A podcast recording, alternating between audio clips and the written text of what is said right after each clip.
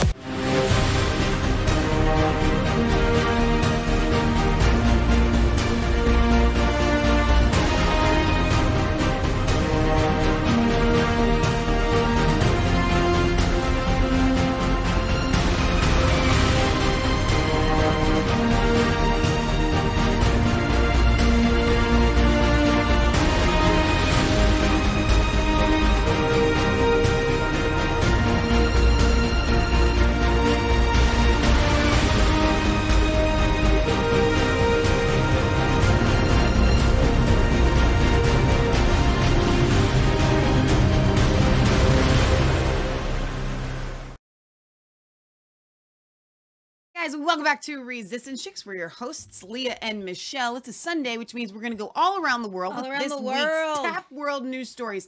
Now, on Friday, we spoke with you guys about Silicon Valley Bank and the fact that they went completely bust here in the United Second States. largest bank failure in the United States. Who knew that there would be worldwide fallout as a result of that? The bankers knew.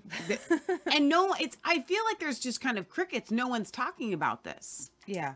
I mean, this is just absolutely insane. Then again, we are continuing to follow. These Dutch farmers are not giving up. They are not Yeah. backing down. They have taken their tractors to the Hague. Um, I, I'm just, I'm praying Yeah. for them. I think that I think we're going to see a move of God, at least amongst the people. You can't just go and take people's lands, especially under false pretenses Yeah. when you're lying to them. Now, Leah, what's going on in Paris? Yeah. So um, the uh, Parisians, known for their own um, little bloody revolution, actually, after the Americans had their revolution, the Parisians and the French in general lean more socialist. And they like their um, socialist benefits. And if They do. things go They do. sideways in France, they're Give you me know, my they have- money. it's they- like this. Give me my how it's what's with my French accent. Give me my money. Give me my money. They want our money. In I think- America, it'd be like, give my money. So the retirement age is getting ready to pass the, the increase in the retirement age. We've been covering France for se- oh, so we're in our seventh season Yeah. of talking about France. I feel like we've covered this before. So are are they just continuing to increase the retirement age? Are they going to reach the place where it's you can retire when you're dead? I mean, what is this? Yeah, so um this is this is a a continual problem in France where austerity measures, which are basically socialist measures, they never meet what people need to live on. And Ever. Speaking of which, though, no, this is a real problem. There, this is this is what is bl- is mind blowing to me when you think about the actual money that they get for their retirement. It's not very much money. I'm like, how are you on that? Yeah, it's it's not very much money, but yeah, the the, the Senate is getting ready ready to to raise their retirement age, and people are are very very upset. So the radicals again, I'm sure it's like twenty something people who won't even. I don't know. You guys aren't even going to see your retirement. I, I bet. I'm sorry. The Seventh Trade Union organized nationwide protests in France against President Macron uh, his plan to raise the French retirement age saw angry confrontations with police in Paris as the legislation cleared a key hurdle in the Senate. Following the largest uh, demonstration of its kind on Tuesday, the General Confederation of Labor, the CGT, quickly organized another protest on Saturday across France to keep the pressure up on the government in an attempt to stall the president um, Macron's central second term agenda to raise the pension age just from 62 to 64 despite overwhelming worker opposition. Now, we are seeing in the United States a push to move Social Security to 70. The problem with that, and and when Social Security was introduced in the United States by FDR, um, I do believe if I'm going to get my numbers correct, I think the average retirement age was 64, 65 and people weren't living much longer than that like like si- 66 or something, right? And so because people are li- are living longer, these We can't afford to keep y'all this long. Okay, we can't afford to keep giving you that money for decades and decades. You think this is a life insurance policy? yeah. That's how they sold it. They sold it as if this is we are the government. We are going to take care of your, you know, Well, not life insurance, but um what was I not life So- insurance policy?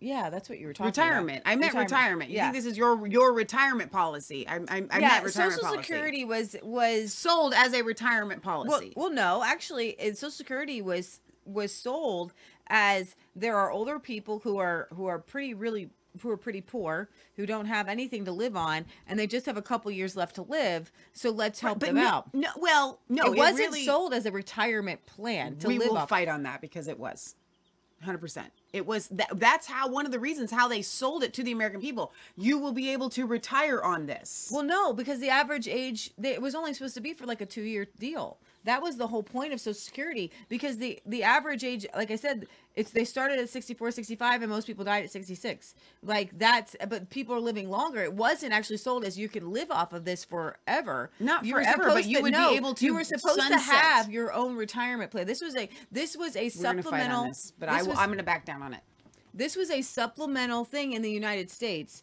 for those because people had retirement plans. i know but that's why they were they were selling that social security would become your retirement plan that's one of the reasons why they were able to get it to pass let us take care of we will be your retirement Well, when FDR, here's the thing: when FDR was doing the austerity plans in the 40s, Mm-hmm. we were in the middle of a war, right and nobody was really thinking about, oh, I'd like to have a good retirement. I'm not talking about that kind of retirement. I mean, you will be able to stop working. Not like, hey, let's go vacation in Florida retirement, but like you can stop working at some point. Here's your retirement. You don't have to. You reach an age and then we will be paying you. It was sold as this is a retirement plan. We're going to take over the retirement plan well, for you. they would no, no. It was it was never done that because even any uh, financial planner will tell you this. It was never enough. It, was ever, it was supposed to be as just a supplemental thing for people who were really poor, and then they had to do it for everybody. Because they couldn't do it just for a few people, Okay. and because it was never very much money. It No, was, it was never not. very much right money. about that. It so was it was never- never, hey, this is your retirement plan. Because Okay, it was so- never enough to retire on. Not I guess when I said we'll take over your retirement, I I probably misspoke on that. What I mean is They never meant that at they, all. What they were selling it on is we you pay into this, Yeah. and then you will get because you and I both know because we have helped several people cross over and deal with their estates and stuff like that. They had multiple. They had like a couple of life insurance policies and a couple of you know a sources of income for retirement this was literally sold to people like as you get older you are going to get this money back to help live on in addition to like most men of the time their supposed businesses a little supplement. It wasn't supposed to be your retirement plan. That's what I'm saying. for for I agree, I will agree with you on that that it was not supposed to be your entire retirement plan but it was definitely sold like hey you're going to get this back. We'll help take care of you. Here's this money. You can count on Well, it. it was brought in for retirement. I know, but it was the whole reason FDR did it was it was just for supposed to be for the whole reason FDR brought it to the surf to, to to beginning wasn't oh we would like to help people general people in retirement. It was he was trying his his whole new deal was for the poor and it was trying to lift living standards so they were poor people who did not have any sort of Retirement, retirement yes. plans. And that was the whole reason for it. It really wasn't for and any older person will tell you uh, we all knew that social security wasn't for you know for us to live off of. It was you know and you have a few poor people who didn't have any retirement or any savings and then they had to live off their social security. Whereas in france you don't have the same um, mentality of let's have multiple streams of retirement. They want to rely completely on the government as a more socialist. Um, uh, so this is that when they see the French see their retirement plans more as their business retirement plan plus the government retirement plan, whereas Americans see Social Security as a supplement to a business retirement plan. Well, and even more than that, though, they're getting even less than the poorest of people here in the United States. They do, and it's very strange. plan- It's very strange. But they I don't, I don't, li- I literally don't know how you can live. And I don't know if we can pull up some figures of what these people are actually getting. But I remember when we were looking into it Yeah. before, it was some ridiculous amount of money of like, I don't know, like seven or eight hundred dollars. Yeah. Like crazy. No, no, literally no one can live on this money, money. Yeah. Well, here's the difference. So if Social Security were to go, uh, if if- you're, uh, it looks like um, the average pension this year in France is about fifteen hundred per month. Okay. So that's actually not so bad. Well, and hopefully it's gone up. But if it's gone up, then the age is going up as well, though, and that's cl- that's what we're talking about here today. Yeah, that you can receive a maximum of fifty percent of your basic salary. Well, okay, so going back to this though, it said the average is fifteen hundred euros. Is that what Yeah. that that art that is that what that just said? The average because we were covering Here, people here, hang on. on the streets, right. and they were saying I'm only getting like eight hundred dollars a month anyway. All right, so let's look. Let's look at this. Uh, uh, in fact, French people retire on average a few months later than the legal minimum, sixty-two. Um, it also shows that 16.4 million French retirees living in France then received pension income on the average of 1,400 euros per month, slightly higher than uh, France's current minimum wage. Average. Yeah, note that in France, there's no universal state pension level. People receive a pension amount uh, usually as a percentage of their 25 best working years. The current pension reform wants to set a minimum um, monthly rate of 1200 up from the current 1100 The average retirement age has increased by one year and nine months since 2010, while pension income in real in real So terms has the decreased. the least amount that you get would be eleven hundred dollars. That's Yeah. the lowest. The age factor. So French men uh, living in France retire on average at 62, while French women retire six months later. Both levels have increased by five months in 2016. Um, trying to see. I think I know it was less. It felt less than the United Def- States. But yeah, yeah, yeah. But that's actually not less than the United That's States. We're less. that's a that's about in keeping with the United States. Yeah. So, but the the point of this article is to say that um, the unionists, the the labor unionists, are protesting this. They're out in the streets. Just go and show some videos here while we're while we're fighting over this. um, according to the We're not fighting anymore. I back down. I'm totally out of it. According to the Trade Confederation, over 1 million people took part in the latest protests, far smaller than the 3.5 million they claimed to have mustered on Tuesday, while the Ministry of Interior claimed that only about 368,000 gathered on Saturday. Uh, though the drop in numbers was widely seen in France as a disappointment, organizers claimed that the numbers of you can go and just play the uh, play some why Like um, in the article. yeah Okay. both protests should be added together to gauge It's the gonna get loud. Hang on, guys. Opposition to Macron's pension plans. As was the case earlier this week, protests once again turned violent in France, with the Le Figaro uh, newspaper uh, reporting that the capital saw several hundred anti fascist radicals dressed in all black shouting anti capitalist slogans and clashing with police, throwing projectiles at officers and destroying public infrastructure. In response, police repeatedly deployed tear gas to disperse the leftist agitators and ultimately arrested 32 people. The protest came as the Senate declared a key hurdle in passing, and there's a couple more videos, the pension legislation, which could become law as early as Thursday, despite desperate attempts by lawmakers from socialist, green, and communist groups to derail the legislative process. Leftist politicians, one by one, came to the podium of the Senate to read the same exact words in the hopes of delaying the actual vote on the legislation. In a move characterized as demonstrating the um, I do not have to say that of the left, a reference to the leader of La France, um, uh, Jan. Jan is this? Am I plugged in? No, I. no. So as I'm watching this, I just have so many different thoughts going through my mind about like th- guys, let's remind you. So this is these- Antifa. This is communist. This is the anti-capitalist out here on the streets who just, from from what Horatio says, the French just enjoy going to the streets, making ha- havoc. Exactly. Like Making this is this is over a retirement age. Mm-hmm. Right? Like we have governments for a reason, but in France it seems like every time we turn around they're they're wanting to go and destroy stuff Yeah. as their means of of protesting. Now, Leah, let me ask you this. Is the government in France does it have a more conservative leaning majority? Who is going to be passing these policies? Are they is the raising of the retirement age a leftist policy over there, or is it a conservative So Macron policy? was voted in as a centrist. Uh, so he is a leftist centrist. He is aligned with the EU. He is aligned with um, the World Economic Forum. He is a banker by trade. And I tell you what, what's funny, and I will just say this to all the lovely communists out there.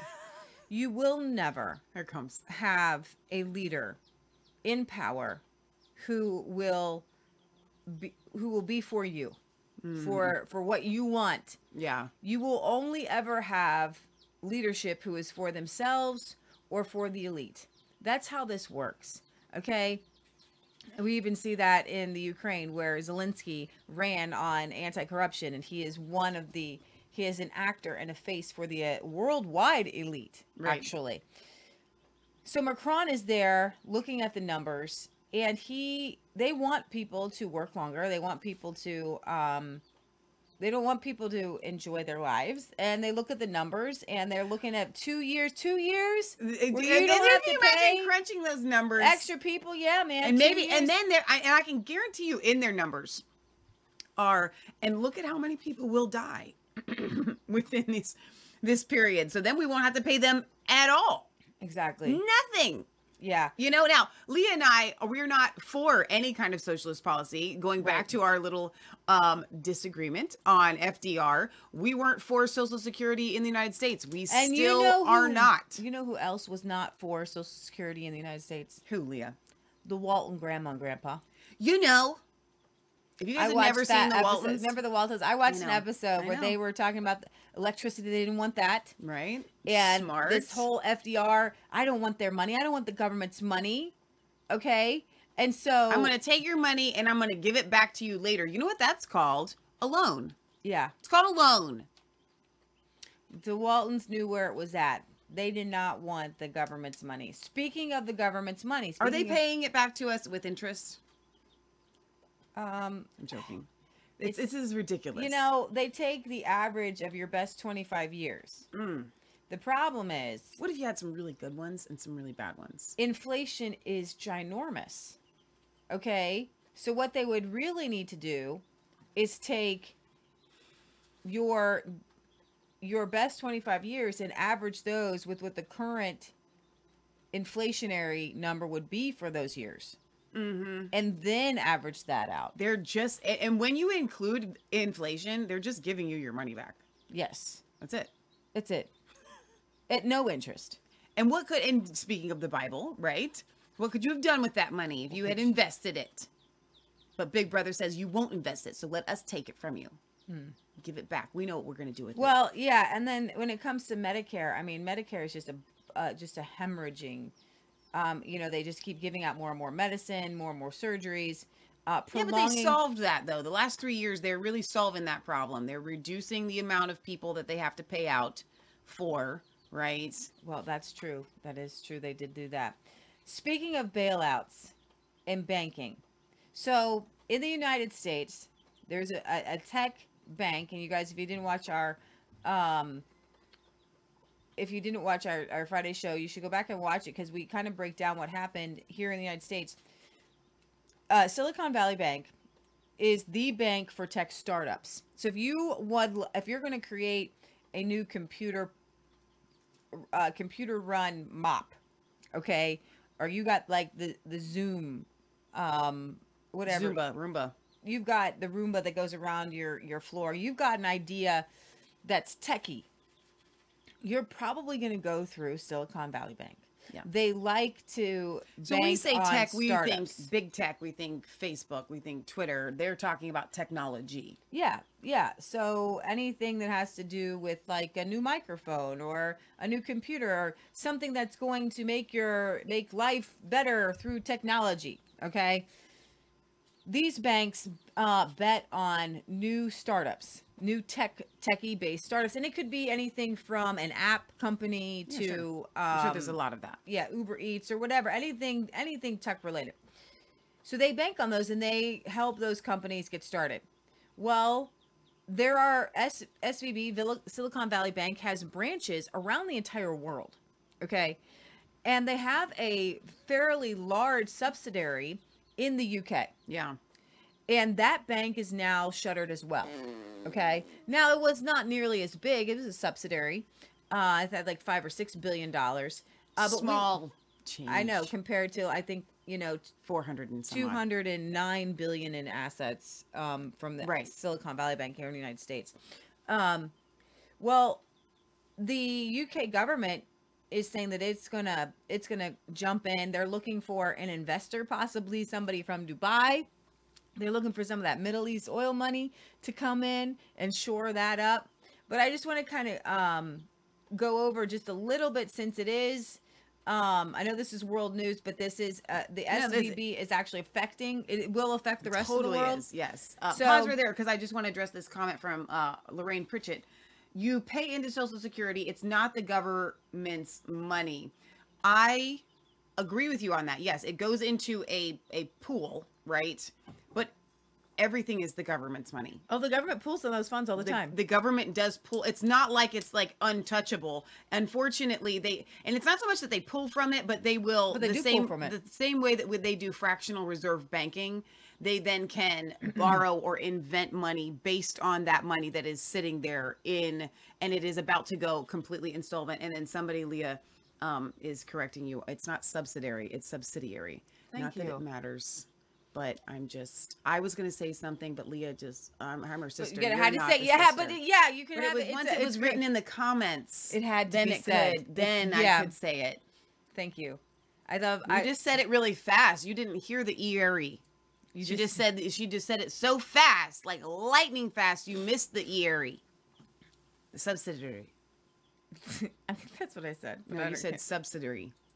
subsidiary. Subsidiary.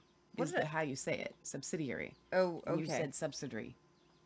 Guys, that's what I'm saying. It's so fast. She So- said I do. I. I do speak too fast. Um, okay, so as the uh, countdown to the reopening of the futures uh, trading gets louder by the second amid episodic observations of bank runs around the United States, uh, news flow is starting to accelerate fast. So this will be a uh, placeholder post on on uh, Zero Hedge if you guys want to follow that with updates. All right, so as of today at 1:15, in a throwback to the legendary Lehman Sunday, when dozens of credit traders did an ad hoc CDS trading, and uh, what we're looking at is there is there are things that begin. I did not know this on Sunday afternoon trading. There's trading that begins on Sunday afternoon, and then of course the UK and Europe and they're the UK's five five hours ahead of us, and then there are other obviously other other banks that are going to open way before the United States. Uh, so it's going to be interesting to watch this. This it's going to be interesting to watch tomorrow. I am going to keep my eyes peeled. I'm definitely going to be checking even throughout the night to see what's happening uh, because this could it could be a nothing. It could be some savior. Probably not. Um, this is a big deal. This is Are a you big sure it's deal. not going to be another government bailout, though? Well, okay. So Janet Yellen in the United States is saying that there's not going to be a, a bailout. They're looking for a savior. so they hope. And I read a I read a post today that said never uh, it's never good when uh, the government or the Fed says we hope. Right, You don't base monetary policy on hope. right. Okay? We hope somebody comes in to rescue this. Okay? The UK it's a lot easier. Those numbers are smaller. Yeah. You're looking at 151 billion in uninsured um deposits Asset, in the United yeah. States, probably more like 4 or 5 billion in it's not a big deal. Even Elon Musk was saying he could he he has enough money he could consider buying it out. Okay. Okay, this is insane. All right, so here we have um, the uh, an ad hoc uh, CDS trading and no, uh, no, novation session on Sunday ahead of uh, the bank's Chapter 11 filing to minimize the chaos and fallout from the coming bankruptcy. Bloomberg reports that the FDIC uh, kicked off an auction process already late Saturday for Silicon Valley Bank. The auctions have already started with final bids are due Sunday afternoon. The FDIC is reportedly aiming for a swift deal, but a winner may not be known until late Sunday. Bloomberg also reported that the regulator is racing to sell assets and make a portion of the client's uninsured deposits available as soon as Monday. This is a pretty quick deal Yeah. happening, okay? uh, the open questions are whether there will be um, a haircut and how big it will be, uh, meaning how much can you sell off that will actually equal out, balance out your assets. Um, so um, if you look at this, this is this is what's called the haircuts. This is the losses that happened in different um, imposed on uninsured depositors when banks failed in the 80s, um, and then in the 90s, and then 2008. So um, there, these are about 24%, 14%. Um, and then actually after 2008 they raised the insurance limit from 100,000 to 250,000 because hey we really want to bail people out. All right we get a slightly more positive vibe from Reuters report according to which authorities are preparing material action on sunday to shore up deposits in silicon valley bank and stem any broader financial fallout. Here's here's the here's the question. Will there be bank runs? Because here's the thing. You don't know what people are going to do and I believe I was reading an article that there I am I do believe I saw the numbers where there's 18 trillion dollars that the banks have on their books. But there's only 2.2 trillion of money printed in circulation. Right. That sounds right. So, if people went, the average person just went to their bank and took out all took out their money, everything would fail. This Well, is not a- only that, but you well- can't. Like you literally can't. The, You- I know that you're these right. People you walked into the bank. You to- literally can't. They the doors were shut, but even if they had gone on a regular day, I have tried to take large like- amounts of money out of my bank. Not even large. large amounts, like No. three thousand dollars. three thousand dollars. If you want to buy a car, like we wanted to buy a car, Right. You wanted to take out like three to four thousand dollars. Say, look at you, like they would crazy. and then they would ask you a bunch of questions and then they would say we don't keep that on hand you will have to schedule an appointment for like three thousand dollars at the bank. and i was like kind of looking at them going like wait a minute wait a minute wait a minute i know for a fact that people come in and bring their checks from work for like three or four thousand dollars and they cash them so don't you tell me that i can't get my money out of the bank because you don't have it when joe schmo behind me who's got a four thousand dollar check from work give me the cash and you're gonna give him the cash don't you tell me so no you can't go and get the money from the bank No. you try. I want to. I want to challenge anyone that does not believe me on this. Go- go you try go and try to get $5,000 four or five thousand dollars out of your bank. I know most of our viewers are like, I ain't got four or five thousand dollars in the bank. Seriously, they will not let you take it out.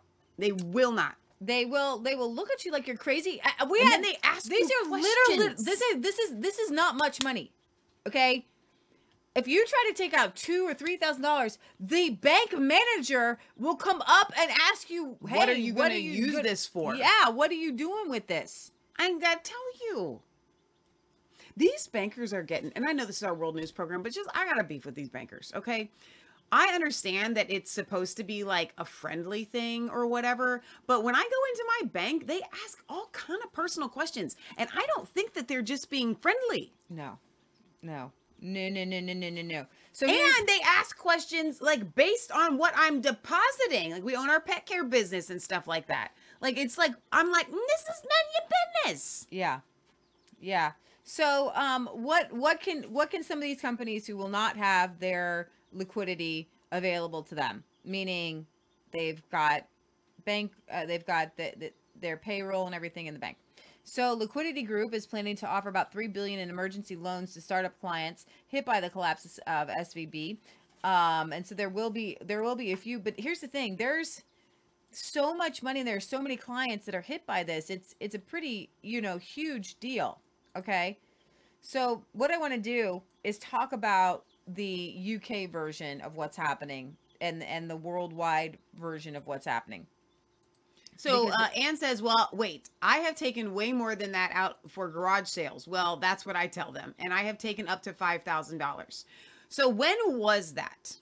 That's my question because within the past few years is when they have really begun to crack down on it. And if you have a bank that does that allows you to do that, then God bless you. we are talking about here God we're talking bless your about bank. chase bank and us bank And I also kind of wonder if it's not based on how much money you have in the bank. Like if you're getting ready, if you pull out three or four thousand dollars, it's only going to leave you like a grand or two in the bank. I think that they're even more like that's what really bothers me about um about this whole thing. It's very personal. yeah, based. yeah. If you've got a, a huge amount in the bank and they If might you, got like a even- hundred grand in the bank and you ask for five thousand, they're probably going to go back and get it. But if if somebody like us, we ask for like three or four grand and it's going to leave us pretty low, then they're going to look at us like, um, we don't have that here. yeah, You're going to have to make an appointment. yeah. That that that could be it. That she says, be- "You're right. It's been some years. I have to go in the next week." yeah just try and see what they do um because it i've been i've been really shocked like what do you mean you don't have the money like we would have to go from um, branch to branch and that was i think when we are just trying to buy our minivan or something Yeah, and Right. also I want to go back to because I wanted to make sure when you guys leave comments that you know that when we're addressing your comments that they're actually valued. So Lorraine, when you said you pay into Social Security, it's not the government's money, and then we slightly disagreed. I'm actually glad you left that comment. It was not a um because you're right it is a specific pool it is a specific set of money it is supposed to be the social security money that they're not supposed to touch unfortunately they do and that's what's disgusting about it Yeah. All right. So the UK is mailing a bailout, bailout for tech firms after Silicon Valley Bank collapse. Authorities in the United Kingdom are considering a possible bailout for these tech firms. Uh, Jeremy Hunt, the Chancellor of the Exchequer, Ex- Exchequer uh, is reportedly mulling a possible bailout for these tech firms and startups affected by the collapse of the Silicon Valley Bank UK. Um, the failure of SVB, SVB represents the second largest failure in the United States. According to a report by the BBC, there is now significant fear about the knock on effect uh, the bank's collapse could have on startups in Britain, with many firms set to lose large sums of money after the Bank of England declared SVB UK would enter insolvency on Friday. As a result, the Treasury is now reportedly aiming to offset the damage done by the bank's collapse, with Hunt telling the public broadcaster that authorities are considering various ways to rescue the tech firms affected. One such rescue plan even involves providing an emergency cash lifeline to companies. So this would be government giving companies again cash more, lifelines. more bailouts What if could could could the average Joe get this? These are this is a cash lifeline right from the so government. I think what you're saying is, do you think it's because it is it's most the customers are mostly businesses and tech businesses at that, Mm-hmm. or would they do this for a bank that just had regular, you know, this is citizens as their socialism. depositors? Here's the thing: this bank failed because it had bad, made bad choices and had made bad investments. Yeah. And should the government come in and rescue, rescue people like this? This is, this is the ultimate question. Because this SVB SVB is only one of many because you guys know that mortgages skyrocketed, mm-hmm. rates went down really low, Yeah. and people and companies were borrowing at 0%. Okay? Now people you don't ever get 0%. Companies get 0%. So uh, Barry says, Michelle, the UK government are pooping themselves at the moment because Rishi's entire appointment is to appointment is to take the UK into a digital currency. Now the Brits won't buy his lies because of this bank collapse. Rishi and Jeremy Hunt have ha- held a Cobra meeting on this bank's collapse. Cobra is the government's emergency crisis meeting. Um, you know, and, and it is very interesting to see where this will take the world as far as CBDCs are concerned, the central bank digital currencies, because okay, this bank failed. You're saying that in the UK, it's going to make people not want to buy into the, the digital currencies. I would tend to agree with you. However, I believe they're probably going to use this collapse to further push it even harder. Well, now, in order to fix the problem this is going to be the sweeping solution. And everybody had just like they they i wonder what the flag's going to look like worldwide for this. Instead of blue and yellow like the ukraine there's going to be some sort of let's pull together and give up all of our cash for the for the sake of the world. Yeah, no, that's that is that's true. Um, let's see. So they uh, we want to find a way that minimizes or avoids old losses to those incredibly promising firms. The chancellor said, arguing that while the impact on the United Kingdom's overall economy is expected to be minimal, SVB's collapse would nevertheless risk wiping out many of the country's budding tech enterprises. Now, before we go on, talking about how the UK is responding to this. there is a funny, hilarious aspect to this. And Tucker Carlson actually did um, a segment on the woke agenda of SBC. Now, I'm going to see if I've got this up here because I have this. SVB. SVB, sorry. It's the acronyms of mouth. Okay, so get this. She wasn't in her position for very long. So Silicon Valley, the head girl over the UK Euro uh, uh, management in Europe, she was the head of risk management in Europe. Okay. She was the head of miss. There's this chick. What's her name? Let's see if I can find her. Okay. Uh, Jay Urshap. Okay, so Tucker Carlson played this montage of all this woke agenda, this equity inclusion stuff that SBC was constantly putting out. Okay, SVB. SVB, whatever. What do I keep saying? SBC. okay, SVB, whatever. Uh, Silicon Valley. I'll just call it Silicon Valley. So Silicon Valley Valley's uh, head of risk management. She's the head of risk management. Okay, Meaning Europe, what's gonna happen if it goes south? Africa, and the Middle East. Yeah. devoted a very large chunk of her time not to risk management, Oh my gosh. but to LGBTQ plus programs. She even has said, I will see if I can find it. Um, we'll just read through the article because this is hilarious. SVB went without a chief risk officer, CRO, from April 2022 to January of 2023. So here's the thing they didn't have anybody looking behind the curtain, okay? The Daily Mail reports as the bank apparently had little urgency to replace one of their one of their other other women. And then they tapped this girl uh, Kim. On the other hand, a few months before that long CRO vacancy began, CVB boasted, "We have a chief diversity, equity and inclusion officer, an executive-led DEI steering committee and employee resource groups with executive sponsors focused on these executive uh, uh, these um, Objectives. objectives. So SVB is dedicated to expanding its commitments and investments to create a more diverse, equitable, and inclusive company culture and innovative ecosystem. Okay, so this is 14 months before it imploded. Now, for those are for our podcast listeners, this is an excerpt from their diversity, equity, and inclusion brochure that they had published 14 months before it imploded. And you see a picture of all these different like colored people. You got a black person, kind of a, a, an Indian looking person, a Middle Eastern, and then a couple of white people. Like this Okay, is their so as inclusion brochure. SVB's CRO office stood vacant in Santa Clara. Jay Ursap, a self-described Queer queer- person of color from a working class background. was splitting her time between risk management and an assortment of woke programs. She co chaired the bank's European LGBTQIA, this is their own quote, employee resource group. For example, at the same time, she was responsible for managing risks associated with the bank uh, in Europe, Africa, and the Middle East. Uh, Ursap, Ur, Ur, Ursap uh, got it. oversaw a month long pride campaign. Dear Lord. According to her bio on a professional networking site, she was instrumental in initiating the bank's first ever global safe space catch up, supporting employees and sharing their experiences of coming out as something other than heterosexual.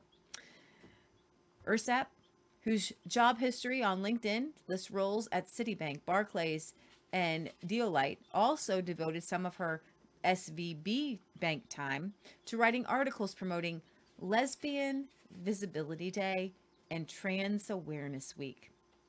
I feel privileged to help spread awareness of lived queer experiences and partner with charitable organizations and above all to create a sense of community for our LGBTQ plus employees and allies. Embracing a broader woke agenda that eschews underwriting purely based on business fundamentals. 16 uh, there is a 16 page January 2022 diversity, equity and inclusion brochure touted an SVP program focused on increasing representation and funding for women, black and Latinx founders, investors and professionals in innovative in innovation economy, surveying. Uh, the bank's wreckage on Saturday, Fox Business uh, News interview, Home Depot co founder Bernie Marcus described this diversity, equity, and inclusion destructive influence. I think the system, that the administration has pushed many of these banks into being more concerned about global warming than they do about shareholder return. And these banks are badly run because everybody is focused on diversity and all of the woke issues and not concentrating on the one thing they should, which is shareholder returns. I feel bad for all these people that lost their money to a woke bank you know, it was more distressing to hear that the bank officials sold off their stock before this happened. It's depressing to me. Who knows whether the Justice Department will go after them? They're a woke company, so I guess not, and they'll probably get away with it. So what does risk management include? You know what I'm saying? Because yeah, it's uh, this is kind of what I feel like saying to this woman. You had one job. One job. And you couldn't even do that because you were so busy pushing a woke agenda on a bank with shareholders. And you know what? Honestly, if you're banking at a Silicon Valley bank, maybe that is your agenda. Maybe that is what you want. I'm not trying to say that these people that bank here have it coming to them, but I'm like, guys, seriously. It it it, sort of feels like a wrath of God moment. There's two things bit. at play here though. You know, we're coming to you through tech. Yes. But I hope one day that I don't because I'm going to be on a farm popping out like 10 kids in my ripe young age. Yeah. Not behind all of this. That's exactly. my desire. I'm here because you guys are trying to save the world. We're trying to save the world. And this is what we got to do. But at least we're bringing you cute chick butts. The podcasters are really missing out on the chick cam. Mm-hmm. Y'all loving the chick cam or what? Right? Yeah. I I can't get over it. Like it's distracting me for the show. Honestly, I'm just I'm distracted by the chicks. Mm-hmm. I they're it's the cutest thing ever. Somebody posted the other day. They're like chick cam. I get it. Oh, that's so funny. You know, get it. The resistance chicks. I don't Could know do. We don't have anymore. I have Silicon Valley Bank tweeted this out on your birth. Well, a couple days after your birthday. This is November 11th, 2022. Okay. This is the drama of the European Diversity Award 2022. Proud of the SVB UK team in championing. Um, no, it should be open. No, I got it. Okay. Uh, and championing the diversity, equity, inclusion within the innovation ecosystem. Congratulations to all those shortlisted winners recognized recognized in the awards.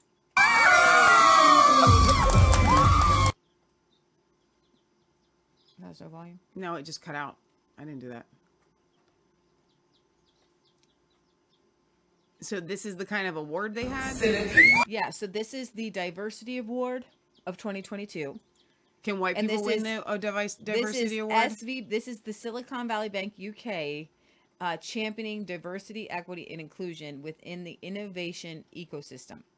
So this was a clear agenda of the bank this wasn't just that one chick. They hired her and she, you know, I say she had one job. Frankly, her bosses had her had several other jobs. Clearly, this is what they wanted then. Clear she had clearly she had many jobs. Now, if you play, this is their um this is SVB UK's um advertisement stating that they have the coolest clients of any bank. The coolest clients. Yeah. Hello. Welcome to Silicon Valley Bank's UK branch. We work with the entrepreneurs, companies, and investors that are defining what comes next. This means we have the coolest clients of any bank anywhere. Our clients invent the future. And that inspires us to do everything we can to bring their ideas to life and make their businesses successful. As our clients strive to bring about new innovations, the next big thing, we help them move their bold ideas forward fast, no matter where they are in the world or how large they become. We work with companies and individuals in technology, healthcare, venture capital, and private equity. That's it. That's all we do. And that keeps us on the pulse of the industries we serve and our clients' needs demand an innovative approach to financial services. Our credit, cash management, and international banking services are designed to make life and business easier for all our clients. And we're more than just a bank. We offer assistance to businesses that are expanding into offshore markets, especially the US, of course.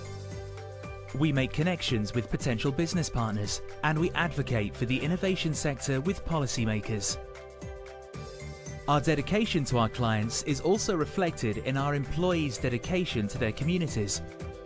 We volunteer, fundraise, and make corporate donations to causes our employees and clients believe in. As you can see, we're not a typical bank. Silicon Valley Bank is making next happen now. Well, or they're just not making anything So happen. that is as woke as you can get, right? I don't have a problem. I actually kind of like the dogs in the workplace, but like you've got the ping pong, the purple hair. Um, we volunteer with things that our clients and our employees find important. Well, are you going to go to any pro life rallies? you know such a good question. you know and he's like that's it that's all we do is tech and innovation and did you see all the virtual reality stuff Oh, going on yeah. And i would just say wrath of god Uh oh.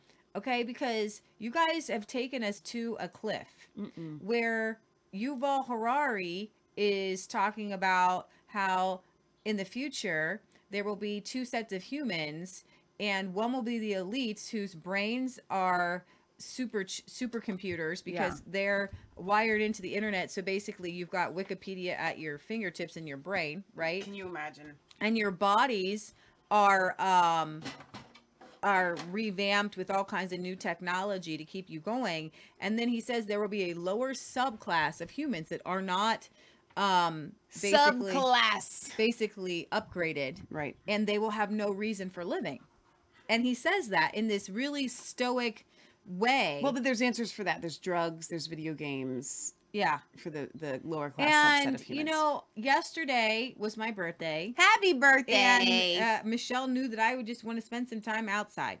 So we went and I I cleaned up the yard. I fed the pigs. Um, I cut down some grasses for them. And and you know what? I tell up you what, sticks. I have I feel more at peace when I'm doing that. And if you notice in that advertisement, was anybody outside at No. all? No. Was there anything outside? yeah, there was a guy that was painting something, I think, and he was putting up painter's tape outside. okay so you know and then we took a hike at the nature center where there we were we took some trails where there was no people and it was just trees And you got us lost. we didn't really get lost And we were late for the movie. and we were a little bit late for the movie but this is where i feel at peace right. and so with innovation and inventions, they should enhance our natural life and make natural living easier. 100%. Right? So you've got a really good butter churn, or you've got something to help you um, uh, to help your horses to cut hay, and you've got a way to, you know, you you've just got different innovations like better wheels for your wagon. I don't know to make natural living better and easier. Uh, you know, a personal, you know, how to weave cloth or something, right? So these things, but now we've gotten so far with innovation and tech that we're pulling people out Yeah. of real life. Oh, wait, I love this. We haven't heard from Sooks in a while, so good to see you. Uh, he said, so they basically woke themselves out of their sleep. That was really good. Oh my god. Love what you did there. And our friend John Barnes says, we are banking in the kingdom with Jesus. He will never fail. Come on and I preach. love that Come so on much. and Thank you. preach. Let's go ahead and play a couple of these clips to get you an idea of what the UK. Go ahead. Uh, Britt Boston says, I bet SVB didn't invest in shooting or country sports businesses. See, Britt Baza actually he posted pictures like 16 pictures on the top of the mountain where he lives. Yeah. He, he also says we should name our chicks called Paxo, Sage, Onion, and Stuffing. We don't know what Paxo is. You're in the UK. That's got to be an herb or spice that we don't have. But um, sage, onion, and stuffing. That's funny. That's They're going to be laying eggs. These are not for eating. We do raise chicks out for eating. They grow really fast. Um, these ones are not. Yeah, that we could put out some. Uh, you guys can come up with some names. We got all. Somebody had said they like the one that has the Zorro mask on the face. That's my favorite little chickie too. I know. We I I have a name for her though because my favorite chicken that for years her name was Gertie. She got taken by a hawk like a month ago. So I'm naming that one Gertie too. All right, so let's go ahead and play. Uh, this is Jeremy Hunt, and he's like, "Oh, don't worry, we got everything Got under control." Yeah. Everything. Don't look the Here's man the thing: they curtain. cannot tell you how bad it is because then you'll go to the bank and you'll make it worse. even if you're not money. banking at Silicon Valley Bank, you will go and pull your money from the bank, which maybe you shouldn't do that. I don't. Mm-hmm. One of the sectors that you've mentioned as providing huge opportunity potentially is tech and science. But in that sector right now, there's a lot of concern over the collapse of a bank in America, the Silicon Valley Bank. Now, that funds a lot of tech companies. We know the Treasury and the Bank of England, you've said publicly already that you will help find a way through the situation. But will you guarantee 100% of the deposits of the companies who stand to lose millions? Well, the first thing I want to say is that the Governor of the Bank of England has said that there is not a systemic risk to the financial system, so people should be reassured by that. Um, there is a serious risk to some of our most promising companies in technology uh, and life sciences. Uh, the Prime Minister, I, the Governor of the Bank of England were up late last night. We've been working through the weekend uh, to come up with a solution. Uh, we want to find a way that uh, minimises, or if we possibly can, avoids all losses to those incredibly promising countries. What we will do is bring forward very quickly a plan to make sure that they can meet But their will- operational but will- cash flow but will requirements. that plan mean 100% guarantee of their deposits? Well, you'll have to wait to see the whole plan. But what we will do is bring forward a plan to make sure they can pay their staff. That's the big ask we've Absolutely. had in I the last and, 24 and, and hours. I'd like to, to But wait a minute. I just got to say this. She didn't. He didn't answer. He A he didn't answer the question, but should they? She's saying she's kind of making this demand like of course the government should guarantee these people. Do you understand banking is gambling. Repeat after me. Banking, is gambling. If you put your money, it's like an investment.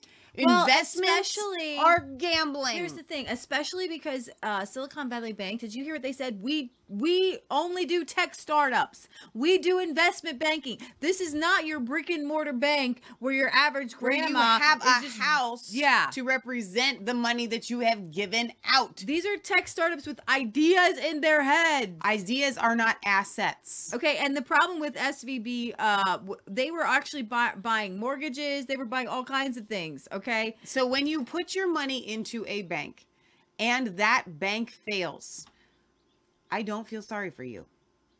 I'm sorry, Michelle. You have to have banks. Banking, banking is part of this world. Yada. Do you know how much money I keep in the bank? well, we don't have a lot to lose anyways. But when we did, We I did- didn't keep it in the bank. Right. Why? Because I don't trust the bank. Right. I don't keep it in a safety deposit box. It's like it's literally like Lynette Zang says.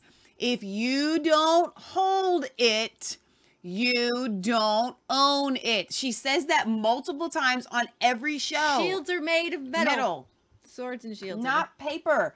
So, guys, I can't stress enough. I don't care what you do with your money, but if you've got it in the bank and the bank fails, that's on you. Right. Same goes with this this Silicon Valley thing. All right, So, so no, they should have- not be bailing out these banks. We have Philip Hammond uh, saying that there are um, there are some small businesses that are concerned. So he's yeah. Nah. Get out now while the getting's good. It's not really good right now, but still get out. It's not going to affect many individuals in the UK because not many people bank with Silicon Valley Bank, but it is going to affect the very important fintech sector in our economy, where there's a huge concentration around Silicon Valley Bank UK. And there's a lot of small, early stage businesses that are quite important to this economy, quite important to keeping our financial services sector at the cutting edge, who will be very, very nervous today. So I hope that in the course of the day, the government, the Bank of England, Rothschilds, who are managing this process, can come up with a solution that allows those businesses to get access to their funds tomorrow morning and reassure their customers, their investors, because this is a very important dynamic sector and we don't want to see uh, it suffer a, a massive own goal here. Yeah, you're probably going to see this suffer. All right. So, fallout from this collapse is beginning to spread around the world. All right. So, you've got the startup founders in California's. It's not Bay going to affect are, many uh, individuals in the UK because not many people panicking um, uh, to access money and paying employee to pay employees. Fears of contagion have reached Canada, where the bank's uh, loan book has doubled in the past year. SVB's unit in the UK has is set to be declared insolvent, has already ceased trading and is no longer taking new customers. On Saturday, the leaders of a rush, roughly 180 tech companies sent a letter calling on UK Chancellor Jeremy Hunt to intervene. The loss of deposits has the potential to cripple the sector and set the ecosystem back 20 years, they said in a letter seen by Bloomberg. Many businesses will be sent into involuntary liquidation overnight. Uh, this is just the beginning. SVB has branches in China, Denmark, Germany, India, Israel, and Sweden. Founders are warning that the bank's failure could wipe out startups around the world without government intervention. SVB's joint venture in China, SPD Silicon Valley Bank Company, was seeking to calm local clients overnight by reminding them that operations have been independent and stable.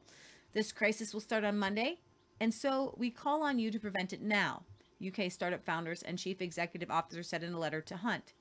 The companies listed in the letter include Uncapped, Apian, Pockit, and Pivotal Earth. Hunt spoke with the governor of the Bank of England about the situation on Saturday morning, and the economic secretary to the Treasury was holding a roundtable with affected firms later that day, underscoring the challenge governments face in getting a handle of the full extent of the fallout. They won't know. You just don't know. And I think right now they're just kind of like, if everything stays calm, we'll be okay.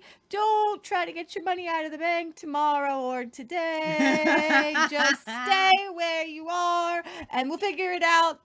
Please. And, and the, the best thing that ever happened to them was for this to happen on a Friday. I know, right? Give them And a I, couple I'm sure, padding. here's the thing. They decide when the bank is gonna when they're gonna Mm. They so did it on do purpose, it on a so it's Friday not the best thing that could have happened so to that They you there's no bank this. run because if they did this on a Monday, Come on honey now. child, the world would have ended. Okay, they give themselves a couple days over the weekend to try to sell some assets. This is how this works. These guys, guys, this is why this is so important. This is why this story is so intense because this is the these you're seeing up close with a microscope the elites at work. They have the ability. You got you and I don't have this ability, okay? She to just just snapped at to y'all. decide when and where and how things are going to go. These elite bank it was California was looking at this bank. This bank was in trouble. Big trouble. Okay? They timed it. They perfectly timed it. They could have done it a week ago. They could have done it next week. It didn't have to be Friday. Okay? They picked the day. They were looking for now they're doing a fire sale hoping for somebody to come and buy buy buy the bank. If somebody buys this bank, right. and says, "Okay, I will I will keep this bank going." Here's the problem though is whoever does that is going to lose a ton of money. Anybody's going to lose a ton of money because the bank was losing money. The bank was hemorrhaging money. Okay? And so and then you had 40 40 billion 40 billion dollars of withdrawals I'm, sh- I'm sorry. I'm not laughing. because people in this tech industry told their friends if you've got money in SVB go get it out Because they 40 always take care of themselves. 40 billion not 40 people 40 billion dollars were taken out of that bank It's again with these numbers. But here's the you put thing. a two-digit number in front of a word, it makes it sound small. how was Billion. how was that happening and that wasn't news that's a lot that those guys were keeping it on the down low Somebody got to go to jail. Shh, go get your money Somebody got to don't go to tell anybody go get your money But go here's get your money here's go the- get your money Shh, It's don't not tell anybody insider trading at that point. 'Cause it's your own money. Because it's your money. no but go get your money Go get your money. I like you. You're my now, friend. Go but get these your money. people didn't have to um, actually go to the bank and withdraw this cash money. They just needed to Transfer. transfer it to another uh, bank. well, and then you saw J.P. Morgan is actually wooing customers. Come here. Bring Come money bring right it here. Right. So that was another aspect of all this. All right. So Um, the UK uh, Treasury has begun canvassing startups, asking how much they have on deposit, their approximate cash burn, and their access to banking facilities at SVB and beyond. Two people familiar with the matter said asking not to be identified because the information isn't public. The Treasury declined to comment on the survey. Founders were anxiously awaiting the outcome of the roundtable and any information about how their deposits at the bank would be handled. Uh, Toby Mather, CEO of education software startup Lingumi, uh, has 85% of his company's cash in SVB. He tried to transfer his accounts from SVB using an iPhone app, but as of Saturday evening, he wasn't sure whether that worked. Oh dear God. This is life or death for us. These things seemed so mundane before. Okay, so he tried to move it to another bank. He didn't get the memo. You didn't get it early enough. He didn't get the memo. And that's the way these bank runs always work because only the big people at the very beginning, you've seen It's a Wonderful Life, get their money out. Right. Okay. Uh, Jack O'Mara, founder of the London Geo. Uh, uh, let me just go back to It's a Wonderful Life just real quick. When George Bailey comes in and says the money isn't here, it's at this person's house, and then this person. Here's the thing: that was real. Right. That was real money, and Yeah. it really was invested. Right. Right. now, this money doesn't even exist. It's nowhere. Right. Okay, they made this stuff up. Two trillion, 2.2 trillion in the United States in circulation, 18 trillion on the books. Yeah. Literally made up out of thin air. What if you, and we talk about this all the time on our show. This is the best visual for you guys to understand the fiat system and how it has got to go. It has got to go. It has got to go. It has got to go because this, the bank run with George Bailey was real. I'm not gonna. I was just gonna play it in the background. Okay. I don't have to play it. It was just real kinda because them a that was real money. right. Real money. Okay? Actually, we black could as it appeared. skip ahead. I have some news for you, folks. I was just talking to old man Potter, and he's guaranteed cash payments to the bank. The bank's going to reel. Well, no, Charlie, I didn't even ask him. We don't need Potter over here. And I'll take mine now. No, but you're, you're, you're, you're thinking of this place all wrong, as if I had the money back in a safe. I- The, the money's not here. Well, your money's in Joe's house. That's right next to yours. And in the Kennedy house, and Mrs. Maitland's house, and, and a hundred others. Uh, you're lending them the money to build, and then they're going to pay it back to you as best they can. Now, what are you going to do, foreclose on them? I got $242 in here, and $242 isn't going to break anybody. So there you go. And now you that you can see how it's supposed to work. Mm-hmm. But this was prior to fractional reserve banking. Well, where- this was after. This was right was after. before, I guess. This is right after the Federal Reserve was created. So, but this, but that the way George Bailey's bank was run was traditional banking. not with fractional reserve banking. So when he said your money's in such and such and such and such, what But here's the the way thing, uh, explain it to him how it works now though. People understood, but here's the thing: people understood back then that it was a little bit of a risk that they and you actually got Well, interest. no, you could. It was a risk because a you could have something like this happen, or b you know so and so may not pay back, whatever. But the point is that but you got you got a return on your investment. It was an investment to put your money in the bank was an investment because bankers would take just your money right, just your money and then they would invest it and you would get an interest rate and that's this goes back to bible times you could have put it in the bank and get some interest but now he just said "I've deposited two hundred and forty some odd dollars. Today, if you've deposited 240 some odd dollars, then they can then lend out 90 percent of that. Like, uh, not, no, hang on, let me, let me rephrase that. It's, they can now pretend and add zeros to that. Right. Like, an, a 90% increase of fake money Right. that comes off of that. Right. Okay. So you're and looking, then somebody can take that money and, And then that back in the bank and then that gets and it's it's all fake money. It's all fake It's money. all fake money because it's all zeros and it doesn't have any basis in reality. Mm-hmm. That is what is so evil about our banking system. And I'm telling you, like Leah said the other day, I think this is the canary in the coal mine to exposing how fraudulent the worldwide banking system is, and it is going to have to come down. Jack O'Mara, founder of the London genomics startup Ochre Bio, spent the weekend trying unsuccessfully to move his deposits out of SVB. Uh, if there is no intervention, it could really wipe out a generation of entrepreneur companies.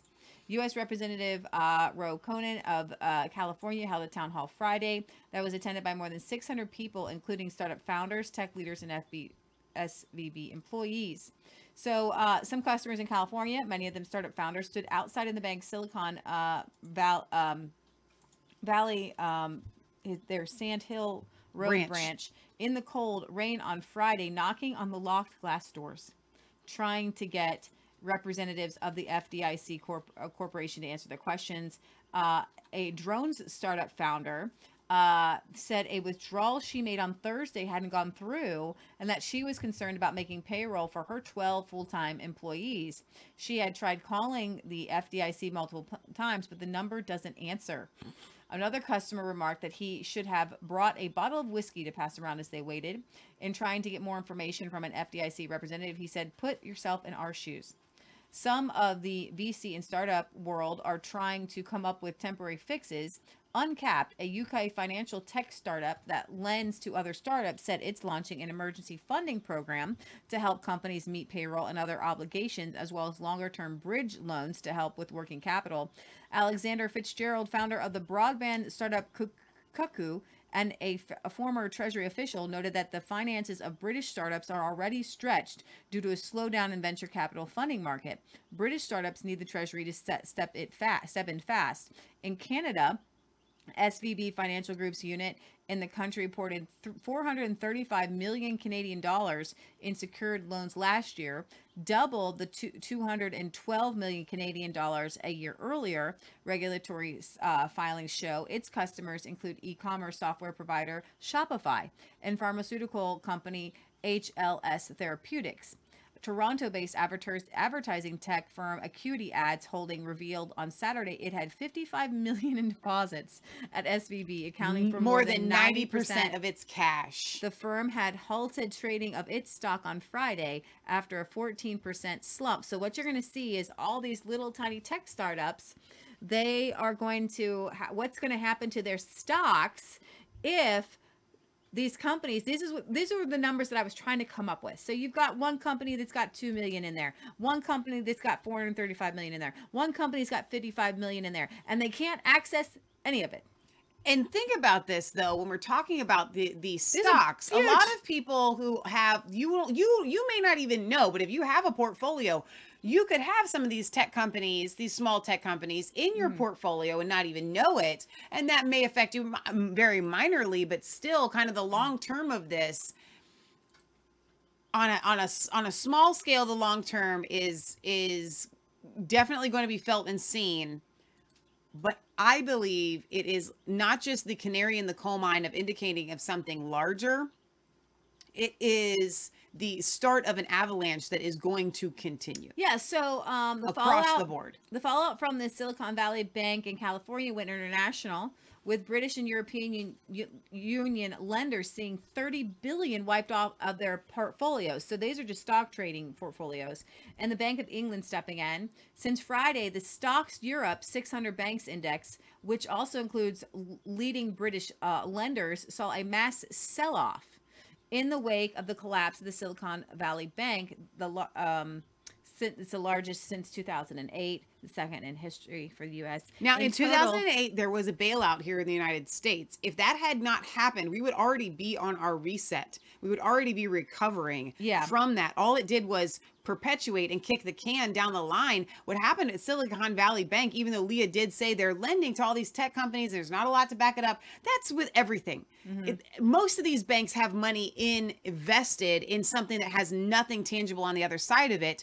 It is a house of cards. It is going to collapse. And what happened to Silicon Valley Bank is going to happen to almost every single other bank at some point. Yeah. So you choose whether you feel that it, it's safe for you to hold it in something like the Silicon Valley isn't just the Titanic. Every bank, every big bank is the Titanic at this point. Yeah, in total, the European UK banking index saw a one-day decline of 3.8%, with 33.5 billion um, pounds In euros. being these are oh, 30 euros yeah. being wiped off their balance sheet. Some of the UK, uh, United Kingdom's largest banks saw their shares fall significantly, which eight with HSBC declining 4.6%, Lloyds Banking Group falling 3.3%, and shares in NatWest going down 2.5%. The, Lon- the Times of London reports British based investors in F- SVB have already reportedly failed to withdraw their funds. Um, the British tech startup Lobby Group said there is a sense of panic among its members.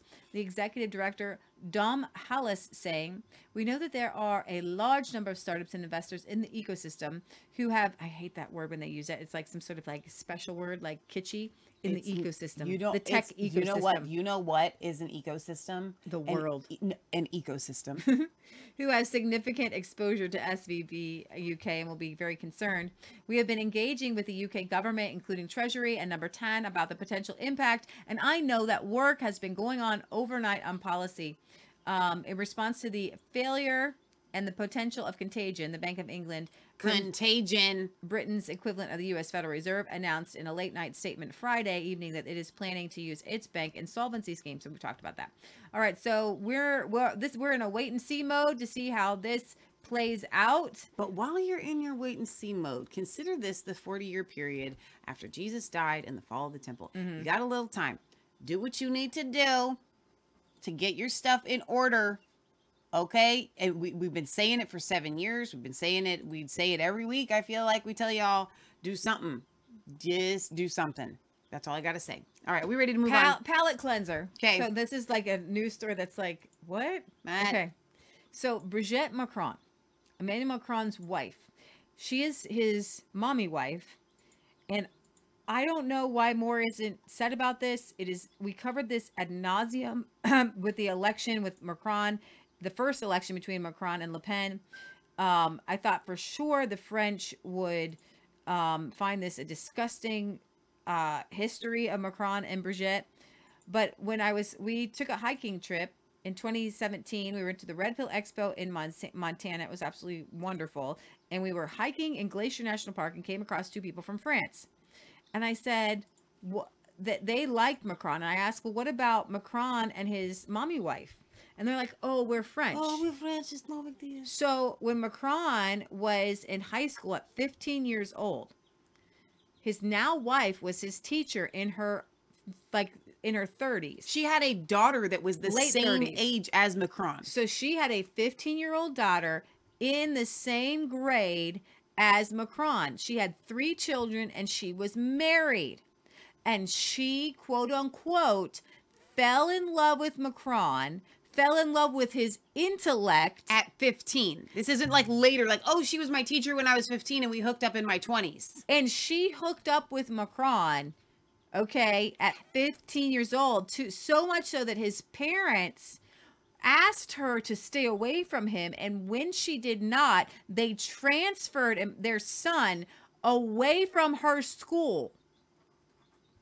She was devastated. She was so in love. This 37 or 38 year old woman with three married woman with three children. Okay. Now, this is hilarious to me. She's a pedophile. she's a pedophile, but she is a she. She has three children. Okay. But there was a complaint. She made a complaint because two women uploaded a YouTube video titled Brigitte Macron is a man, alleging that Brigitte had gender reassignment at 18. On Wednesday, the French newspaper Le Point reported that Brigitte's We're pooping right now live on camera. Oh my gosh. It looks like we are anyway. No, we're sleeping in front of the camera. I don't know That's what's happening. wing. Is it a wing? Okay, just yeah, kidding. we're sleeping in like front of the camera. poop. No, we're just sleeping. No, we're not sleeping. She's getting water. She Oh. keeps bending over to get there. She Oh. goes. I thought she was pooping. No, I thought no. that would be funny. I've seen a chicken lay an egg before. These Uh, guys are too young. to lay Brigitte's eggs. complaint against the two women was voided by a Paris judge. So in his, so these two women made a video that said Brigitte had a gender reassignment surgery at 18 and that she was transgender. It's not true. She has three children. It's documented. She's she's a she's a female. But Brigitte uh, tried to sue the two women, and the Paris judge threw it out, which I just find this hilarious to me. Okay, in its decision, consulted by AFP, the court declared void the summons issued by Brigitte Macron for invasion of privacy and image rights, considering that the facts she denounced should have been qualified as public de- uh, defamation. Uh, Brigitte Macron, her brother, and the three children of the First Lady had assigned two women on February 15th, one presenting herself as a medium and the other as an independent journalist. They asked the court to condemn these two women to pay them damages for having broadcast on the YouTube channel of the medium on um, in 2021 a perfectly uh, eccentric thesis according to which Brigitte Macron um, born uh, Chagnu does does not would uh, never had existed, but that his brother would have taken on his identity after changing sex. So it is hard to imagine that the First Lady of France, accompanied by the best lawyers, erred in qualifying her complaint as defamation rather than an invasion on privacy. Unless she tries to drop the case as soon as possible, not go any further. Um, Brisette's transgender rumor appeared around France's 2022 presidential election, despite the video receiving hundreds of thousands of views and trending on Twitter for days. So, uh, she was 39, by the way. 39 and he was 15. Ped- 39. pedophile. 39 and he was 15. Can I just say though to this comment, and, and and this has nothing to do with anything, guys. She's a pedophile. She he married his. I his don't get if I don't pedophile care if you teacher. are French. This is not okay. The fact that the world, French people, fine. Yeah, cray cray French people accepting this. Y'all voted for him, and and you know the story, and you're okay with this. Okay, but like I'm in, I'm remembering President Trump having met these people, and I'm just like, Oh, it's so strange. Like I'm sorry, you're a pedophile. I can't be in a picture with you. I don't care about culture or whatever. Like you are a legitimate. She was pedo. basically 40 years old and he was 15. ah, not okay. But stop calling people that aren't men men. Women, t- stop doing that, everyone. I that that to me, I'm just like, I it's also so have childish. I also have another palate cleanser. Would you bring? I think you've got this video up. Okay, so guys, in the midst of all the crazy news, you know what? Sometimes I like to do. I really actually enjoy doing is bringing out the specialties in different areas of the world. Okay. So, in Great Britain, they have something called pie. That in the United States, pie is either chicken pot pie, beef pot pie, Eh, or but it's fruit mostly pie. a fruit, eh, or like okay, so we have pumpkin pie. It's a sweet, sweet pie. It's a sweet. So when Pies somebody says, sweet. when somebody says, "Do you want a piece of pie?" it's sweet. 100, almost 100% of the time 99.9%. Well, if you if they say you want a piece of pie, that's sweet. Right. They have to say chicken pot pie or beef pot, pot, But pot pie. th- in in the UK, they've got these really cool pies. Hand are- pies. They're made with the same crust, but they it, they're like all different kinds of ingredients inside. They're not like just- we would call them like hot pockets. Yeah, but way better, more way better, nutritious, yeah. and Super and tasty, So yummy. they've got hand pies, but then they've got pies and and and just pies with all kinds of cool stuff in it. It's real food, and to me, I wish there were more restaurants that did this because it's really old fashioned, good for you home cooking. make everybody hungry. And um, pie makers pubs and restaurants across the country were celebrating Pie Week, British Pie Week, and so I want to celebrate British Pie Week with you. It's the North, North Yorkshire, Yorkshire pub, pub. with a savoury pie for each week of the year. The Piebald Inn has a selection of 52 pies to choose from, and it's incredibly popular during Pie Week. The pies, just as a theme, are named after horse breeds. So the stable restaurant, horses, and it's just getting busier and busier and busier. It's just pie seems to be pop- Pause the whole show. That's real food. How come we don't get real? I, honestly, we have put down uh, UK food for a while. That is home cooking right now. We've right got there. mashed potatoes, peas, a some sort of p- piece of pie with gravy just- it's just slathered on this, so and it's a giant amount of food. yeah. Oh, absolutely. Everybody likes a pie. It's good, wholesome food. Nobody goes home hungry, that is for sure. I mean, we do other things as well as pie, but um, pies, everybody likes a pie. I mean, they're on most people's menus. It's just that we've gone a little bit overboard and got 52 of them, and very, very different they are, you know, from beef, lamb, chicken, pork, game, fish, vegetarian. We've got some that can be cooked to suit a vegan diet. There's, there's all sorts, something for everybody in there. We're making pies every week of the year, so you know the only day we don't serve pies is Christmas Day, when we are open, but we serve a full traditional Christmas lunch. All the pies are made from start to finish in the kitchen with ingredients sourced locally, and there's something for everyone to try. We make absolutely everything from scratch. We get the raw ingredients in. Uh, we work on the balance of flavours when we're making the mixes, and then of course we, we hand roll the pies, uh, and we always will. Some of our chicken pies are again some are traditional, some are as as way out as a Thai green curry in a pie. The pies draw customers in from near and far, with people travelling across Britain to sample the menu. It's put Hummerby on the map. You know, it's a destination that people are coming from all over the country, and uh, it's word of mouth recommendation is, is we get a load of returning customers, especially with the, the camps and uh, people holiday in the area. Um, many people come and say, "Oh, we've been recommended from." They could be from Coventry, they could be from Manchester, Scotland. We've had them. Very popular. Every week is Pie Week here at the Piebald Inn, and with such an extensive menu of pies, the pub certainly does justice to the great British dish. Anna Riley, GB News. Stop it. That was just cruel and unusual. So here in the United States, if people go out to eat, it is not food like that. You guys, he just said that those British pies are on everybody's menu. And I have to say, I think you guys are healthier because of it. And you know what they said? Handmade with local ingredients. If you're going to do um, local ingredients, you're going to spend a gazillion dollars. Uh, the Golden Lamb is one of the only restaurants that I've been to that does local ingredients, and it's very good and it's very well, it, but it is very expensive. and it seemed to me that people could uh, regularly, regular people could afford that pie at that restaurant. just it didn't want look that meal. upscale. So who would like to send me from the UK some of your British pies? No, I was actually just thinking who would like to send me to the UK. That's what I was sitting. I thinking, like, okay, it is time decided. to go. It, It's we've been trying to get there for six or seven years. It is time to make the trek. The pie clip has sealed it in my mind. I I, to go got to to, the Pie go. I have to go to the Pie Bowl. I have to go there. We already Yeah. have a place to stay. We got several places to stay actually when we go there. That was I need that in my life. Yeah. Oh my goodness. I'm gonna come back and they will have to weigh me. It's like taking a cruise ship. No, because they you get to walk everywhere. That's right. So you walk everywhere Right. and you burn it off and you enjoy yourself and it's it'll be great. It's awesome. I'm, I'm getting excited about this UK trip I just planned in my head. I know. All right. Let's go to Italy. Giorgia Meloni declares a war on people smugglers pushing migration. So the Italian Prime Minister Giorgia Meloni has declared war on the people smugglers, uh, promising prison terms up to 30 years. She said she intends to send it out the message that it does not pay to enter Italy illegally.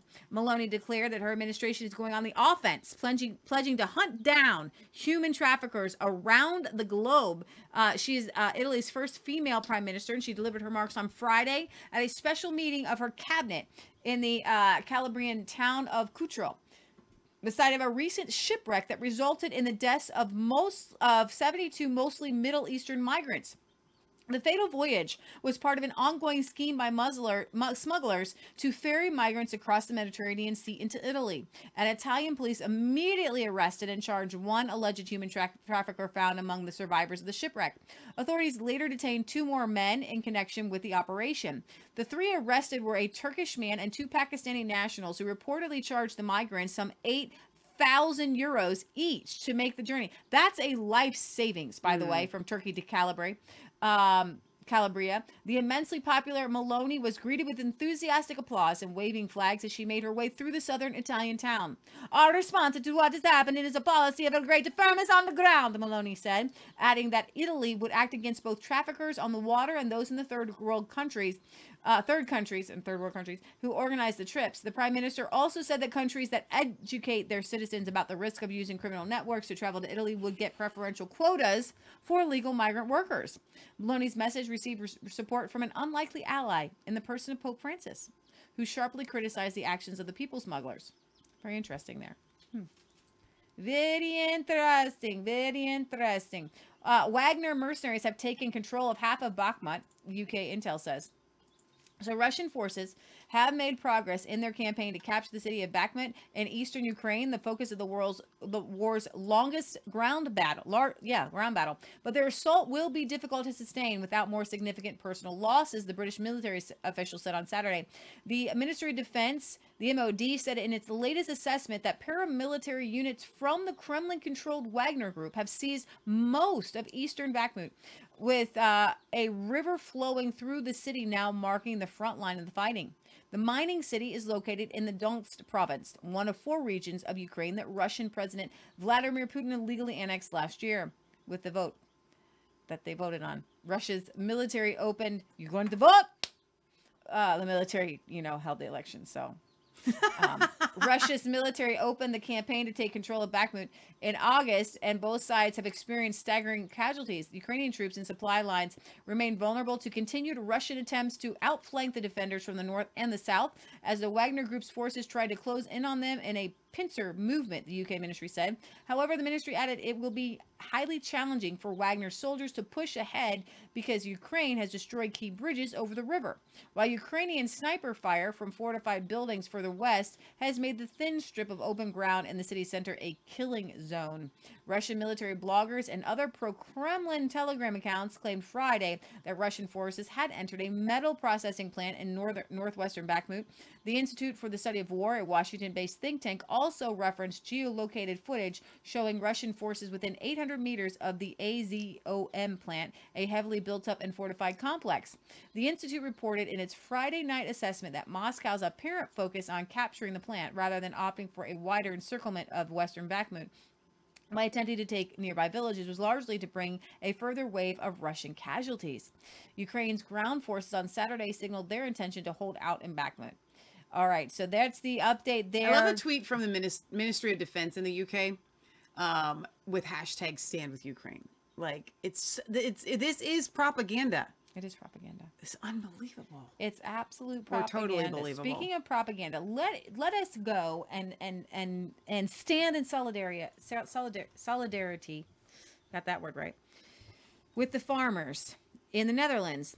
So farmers drove their tractors towards The Hague, the capital of the Netherlands, early Saturday in defiance of a ban on the heavy vehicles uh, imposed ahead of a protest against the government's plan government's plan to reduce nitrate emissions, No. with some calling for a Nexit, which would be the Dutch exit from the European Union, because That's this not is the pressure plan. pressure from the European Union on has- on these Dutch it doesn't farmers. have anything to do with the nitrates. That's what they're saying. That's what they're telling you. It has everything to do with the fact that they need to seize your land because there's too many farms. So they say in the Netherlands for them to do their to build their industrial, you know, whatever they want to build.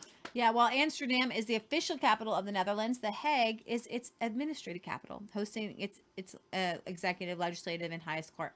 You, the municipal government imposed an emergency order in the city on a day when thousands of farmers were set to gather in a park, and climate activists from the Extinction Rebellion group were also planning a protest uh, action on a major road. Authorities placed army trucks near some crossroads ready to block the streets if tractors tried to drive into the city center. The demonstrations come days before Dutch voters go to the polls in provincial elections Wednesday that indirectly also elect the national parliament's upper house and could have an effect on proposals for reducing nitrate use, driven by the European Union dictates, and likely to inflict a heavy blow on farmers the Netherlands produces um, more food per capita than any nation in the world for the world, and they've done so by not increasing their fertilizer use their fertilizer usage since the 50s. That's insane. absolutely unheard of. They are the most economical. So meaning out of everybody in the world, they're farmers- using the least amount I talked about this. There's nitrates and fertilizer. There is some the, the the Dutch have an ability to farm. You know who come? You know who are the Amish here in the United States? They're the Pennsylvania the Dutch. Dutch, yes. Who who knows how to farm in South Africa and Zimbabwe? They were the Dutch. They went down in the 1600s. The Dutch have an anointing by God to grow food in a natural, wholesome way. This is an attack on God given gifts. It wasn't given to Swedes. It wasn't given to people in India. It wasn't given to people in South Africa I, or uh, South America. It was given to these Dutch farmers, and they have it deep inside their soul on how to work with God and nature's God to grow food. These people are absolute geniuses when it comes to growing food. You know, here in the United States, the Amish and the Mennonites still speak Pennsylvania Dutch. Why is it? Why do they still do that? I think because there is an anointing, because there there's some God gives certain groups of people anointings. Here it He just does. Yeah. And they have to keep part. They know deep inside that they it, the, the moment that they step outside of that Mm. anointing, they'll lose the anointing to grow the food. That's good. I have gone to our Mennonite uh, farmer's farm.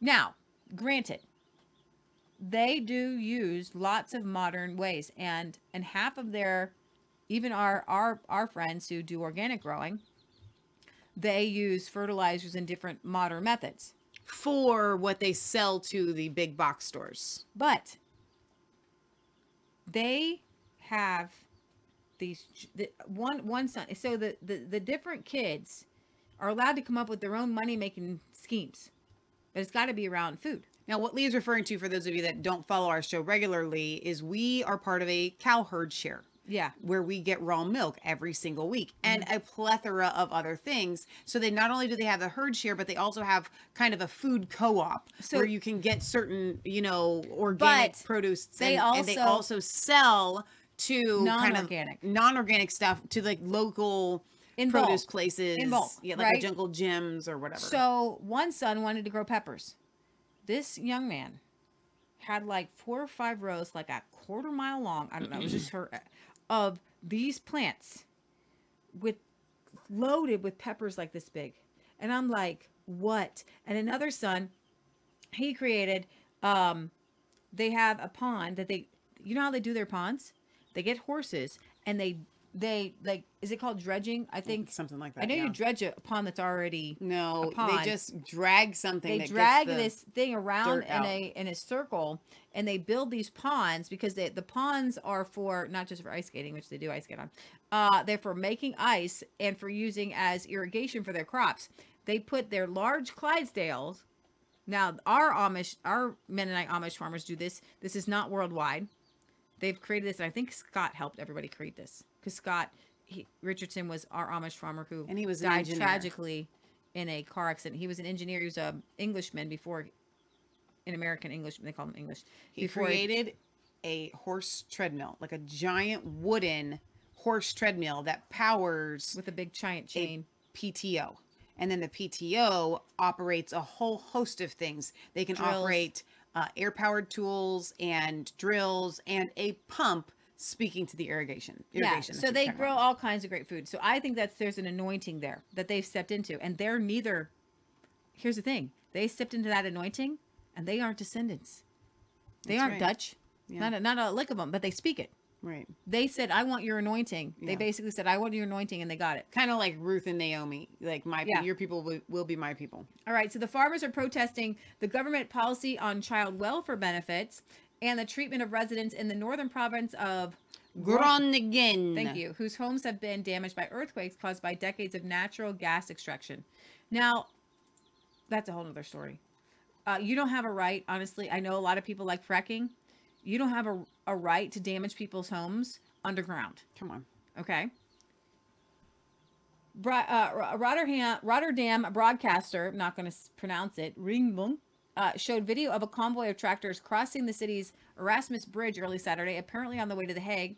One of the tractors was emblazoned with the banner saying in Dutch, Proud of the Farmer. Police in The Hague said they stopped a group of tractors near the city and told their drivers to park in a nearby village and take the bus to the protest. The city's mayor said this week he uh, would allow just two tractors to the park at the event.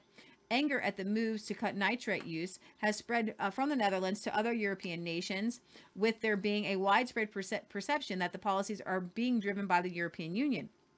Just over a week ago, farmers drove hundreds of tractors into the heart of the Belgian capital of Brussels, which also serves as the EU's um, main seat of power, snarling traffic. We see tractors on their way to The Hague from various locations, police in the city tweeted. We are monitoring the road and telling drivers of these vehicles not to enter The Hague. So go ahead and play some of these videos if you want. Um, I thought I had it muted. you can give a little bit of volume. All those, look at all the balloons. The city banned tractors, citing safety concerns. And the pro- at protests in recent years, farmers have driven hundreds of tractors into the center of The Hague. The government has said that nitrate emissions, which are produced by livestock transport industry, must be drastically re- reduced close to uh, nature areas that are part of a network of protected habitats for endangered plants and wildlife stretching across the 27 So member this looks European like a Union. speech. I don't have any of the other ones up. So go think. ahead and go. I that was because there was my computer was kind of freezing on me, so I figured they're all kind of together. So we'll just kind of scroll down here, and uh, I guess we can go through some, and I'll read some. So go ahead. This is the face, uh, Eva Villar, And we've played her on the show. She, she does the- interviews. She's kind of the spokeswoman for the Dutch farmers. yeah. Uh, there's a huge protest here today. Obviously, uh, tens of thousands of people. What brings them all out here today? Everybody's out here today because they understand that when our government actually expropriates our farmers, we will first have, you know, big problems with our food supply. But second, if they're going to be able to do that, you know, we're all next. It's like, it's about all of our rights. These are our constitutional rights. If they don't mean anything, then it's a matter of time till we're up next. The, the expropriation of the farms is what's so shocking to people in Canada because, you know, in Canada, Justin Trudeau is reducing the amount of nitrogen farmers are allowed to use, but he hasn't gone so far to take away farms. Why is Rutte so extreme? So I think that's a matter of time, by the way, because they started out that way here as well. But Mark Rutte, just like your, actually your prime minister, it's, he's you know best friends with people like Schwab. They're all we're a pilot country, and we're an easier pilot country, I think, than Canada because we are much smaller. So if they can do it here, you know, and this is a war of attrition. This has been going on for years now. So this is an easy little country where people, you know, the polder culture. I don't know if you've heard of that word before, but it's like it symbolizes kind of like what we are like as a nation. We're a country of compromise. You know, we're a country of like dialogue, and using that, abusing that for evil purposes will get you, sadly, quite far till the point that people start speaking up and speaking out against it. And I think that is what we're seeing here today, which is just really heartwarming, really. Well, there's there's obviously a lot of Dutch flags in the audience, but there's also a lot of Canadian flags that I'm seeing. Why do you think that is? The, well, the Dutch farmers drew a lot of inspiration from the way that you showed Trudeau who was boss, you know, with the truckers. So they're they're like we're brothers and sisters in the same fight against a globalist agenda. So I think people realize that, and our our flag obviously is turned upside down because we want to signify that we are a nation in distress, which we really are. All right. Well, thanks so much for your time. I appreciate That's it. That's really interesting. I didn't. Uh, the fact that they're flying the or, and Yeah. having the Canadian flags, the fact that they have their flag upside Yeah. down, which, given our you know broad knowledge of world flags, I wouldn't have noticed. But, I wouldn't have it. Just the they, they it's the stripes are all kind of. but they you know. But they know. but it may represent the flag of another country when you turn it upside down. I, I don't know. it does. I you know what I'm saying? Uh, Peter Sweden says, I was driving through the Netherlands today and I constantly saw flags and signs supporting the Dutch farmers, even cars with stickers showing support. The people are standing against tyranny. This is a massive movement. And this is a video that she made like uh, a week or two ago. And I haven't, pla- we haven't played this one yet. So go ahead and play this one. Come on. protest last summer, do you remember how they fought for our freedom? Well, I'm sorry to say it, but I have bad news for you. Our farmers are losing, and the Dutch government is winning the fight. They have doubled down on their plans to expropriate 3,000 farms before the year of 2030. They call it expropriation, I call it theft in the name of climate change. And how are they doing this? Well, they're waging a war of attrition against the farmers while simultaneously vilifying them continuously in the media. And that strategy has been proven to be very successful. Whenever I speak to our farmers now, I can tell that they are losing hope. And who could blame them?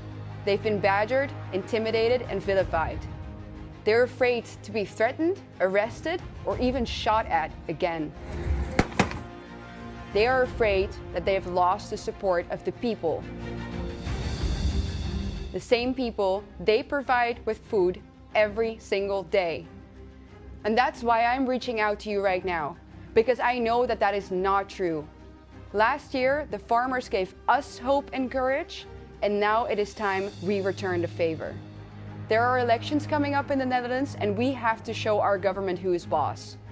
And our farmers are the only ones that have the manpower to do it.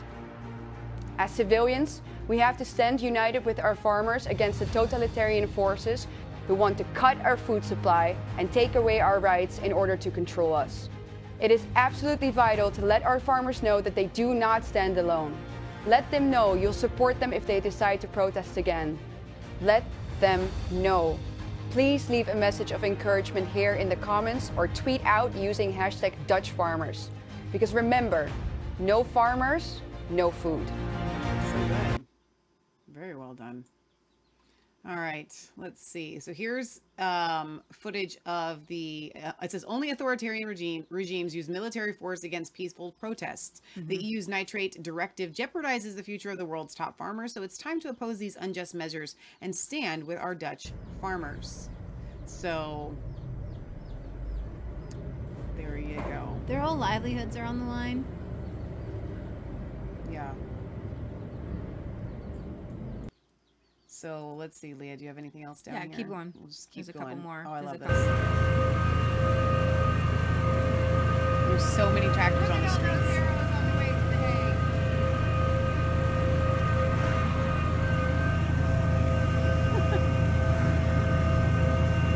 I can't believe it's come down to farmers. I mean, they, when mm-hmm. they go after the farmers, I mean that's just kind of the the end. They they want you to start. But look how happy these people are. They're dancing. They're kind of jumping to the music. They are happy little heart balloons. They are happy. Pro- and again, back back to the fact that they're flying these And Canadian this was uh, flags. this was in Brussels last week.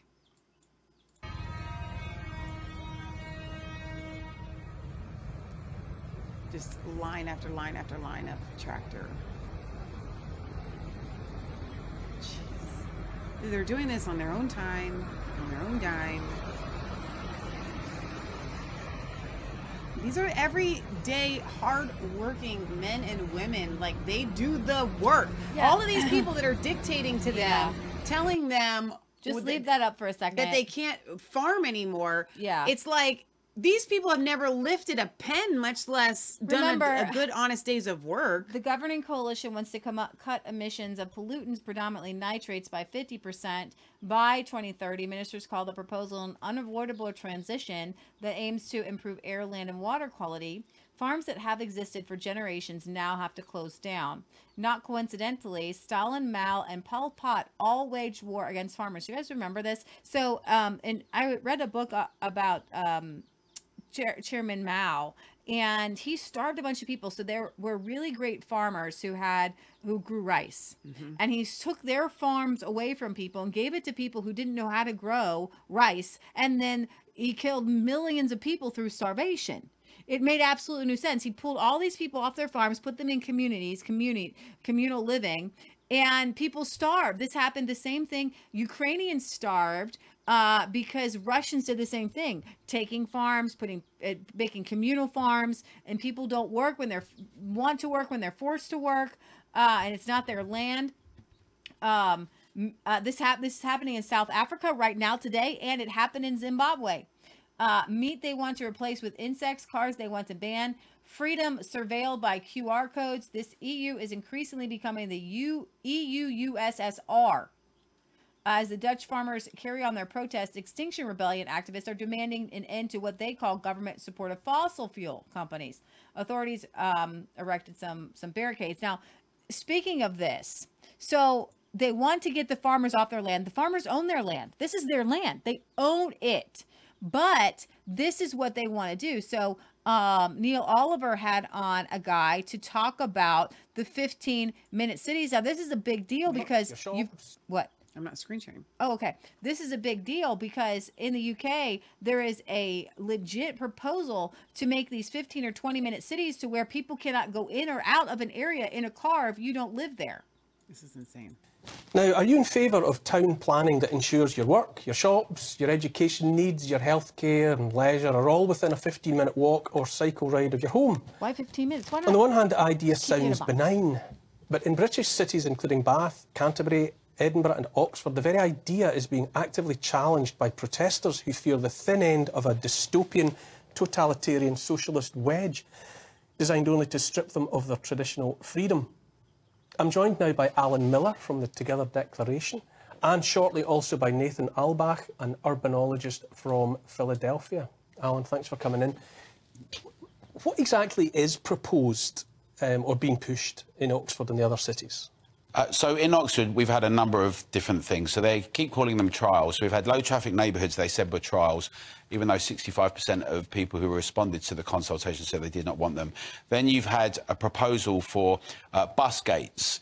Uh, and bus gates, when they've put the proposal, without getting too complex, for the travel traffic plan for Ox- Oxfordshire County Council do, uh, they intertwine that with the idea of a 20 minute neighbourhood. But basically, the bus gates mean you can have 70 passes to drive if you're local, uh, 100 passes a year. Uh, but if you're not, you can't, and there's a ring road you have to go around. Slightly different in Bath, where you have a ring of steel, they call it, very lovely name, uh, and you have low traffic neighbourhoods as well. Uh, and we've seen in other places, like in London, where Ealing, where they've got rid of low traffic neighbourhoods because residents have challenged it, you still have a discussion about a 20 minute neighbourhood, and we might have some of these road closures as well. So basically, they're a top down imposition using the idea this would be a lovely livable street, active travel. It's all about people friendly oriented, but actually, what it means is it's an attack on cars and our freedom of movement and independence. That is what it feels like, because what I'm suspicious about is the fact that a coercive element is there first. You know, that you know, whatever big flower boxes blocking roads, Yeah. talk of fines for people that, that use their car on the wrong sort of journey too many times in the year. You'd have thought if it was a naturally utopian, good for the people initiative, people would just naturally incline towards it without having to be pushed. Absolutely. Well, one of the things is as well that we've seen in Oxfordshire with the county council, we've seen that in the consultation, they had a report and a survey done beforehand, but they suppressed it according to Freedom of Information revelations that were in the Times this week uh, and on and the Oxford Mail uh, until after the consultation ended, because apparently they, the councillors didn't want uh, people to see what this would mean, would contradict their very own study. A bit like what's happened with Sadiq Khan, it sounds like, with the ULEZ situation. And our point at Together is that uh, why we say free our streets but also take back democracy is that the public should be at the heart of town and city planning, urban planning. What we need in terms of travel, dynamic trade, infrastructure, housing. You know, what happened to local authorities? The idea they would provide decent services. But also, it's not just local authorities, it's central government have been under, underwriting this and funding it, which is why we've been campaigning saying to Mark Harper and the Department for Transport, you need to cut this umbilical cord now, because this underwriting of road closures, undemocratically imposed, is damaging businesses. They're being forced to close down. We've seen it on the Cowley Road in Oxford, we've seen it on Middleton Road, 100 years of trade in Middleton Road, shops having to close. We've seen um, that in a number of areas across the UK now, and also residents, all types of residents, not what they say, which is conspiracists and far right, but a whole different demographic, diverse, multi-generational, uh, are- all being impacted in a negative way. And I think that what's going to happen, Neil, is like we've seen in Littlemore and Award in Oxford, that many more people are going to be standing independently, going to be challenging. Labour won it by a tiny clinch, by 100 votes. They brought out all the guns, lots of people to canvass, but that was a three or four week campaign that people stood independently.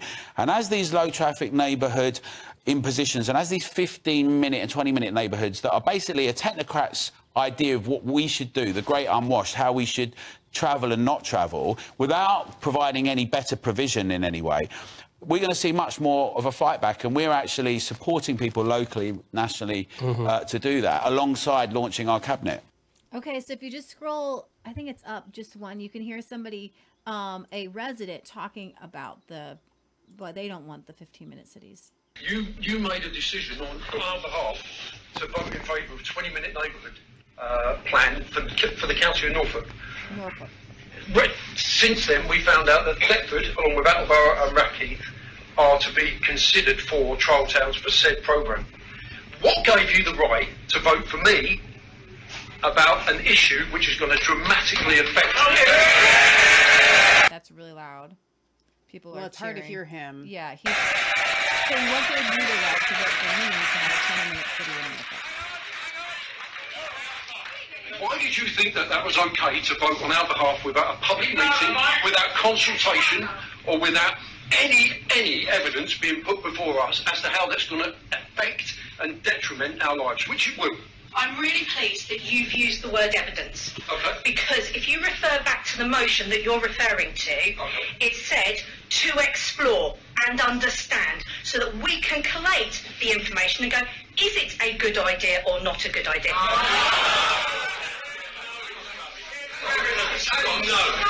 Listen, listen, it doesn't matter about the evidence. The mere suggestion that we should have our lives, it doesn't matter what evidence you collate, collude, or gain together at a later date, you should have, as a town mayor, as a town person, in your biography, you talk about, I'm passionate about Thetford. Well, I've got to be honest, there's a lot of people here tonight that are pretty concerned as to why you're making decisions on their behalf without consultation. And I'm one of them. With that in mind, let me tell you now, I don't consent. I don't need your help. And I, take the fact. Now, bearing in mind, you've got an election coming up on the 4th of May. Okay? We've removed that consent.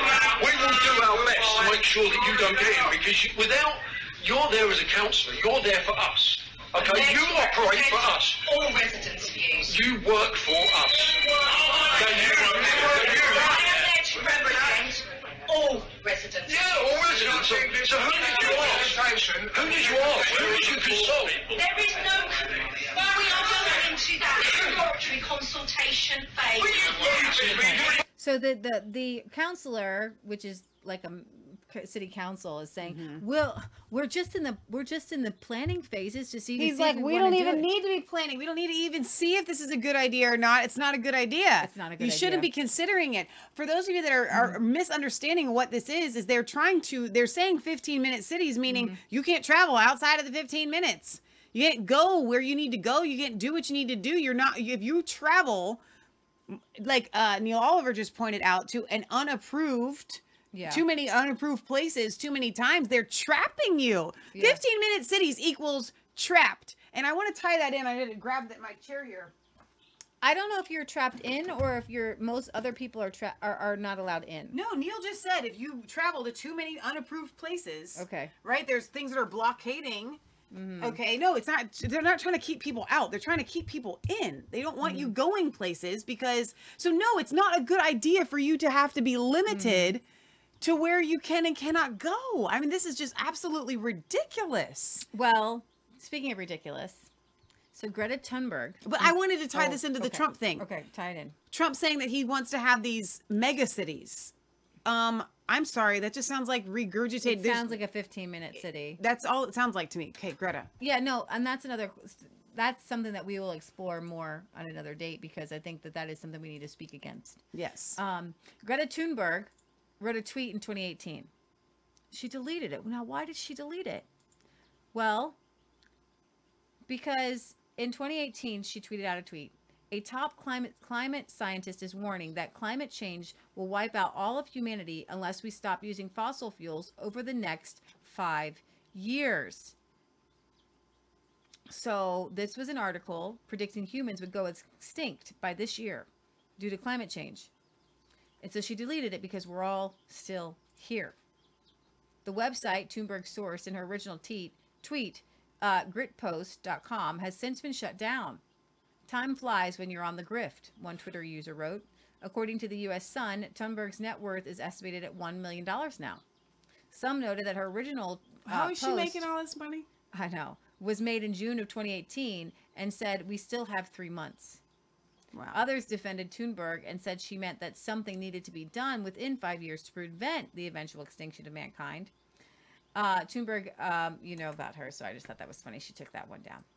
Took That's really that funny. one down. Scientists have created motherless lab mice. Could pave the way for gay men to have children. Scientists have. Gay men can't have children. Uh, scientists have created mice with no biological mother by turning skin cells from a male mouse into an egg, potentially allowing gay male couples to have biological children. The experiment's results were reported at the third International Summit on Human Genome Editing. Pave the way for gay men to have children related to both parents. Overseen by uh, Hayashi of Japan's Kyushu University, the experiment represents a significant advance on similar research conducted in 2018, which produced 12 mice derived solely from male parents who were born with breathing difficulties and did not survive for long. This time, researchers attempted 600 implants and produced just seven mice. But all seven appeared to grow up healthy and have children of their own. This is the first case of making robust mammal egg cells with male cells.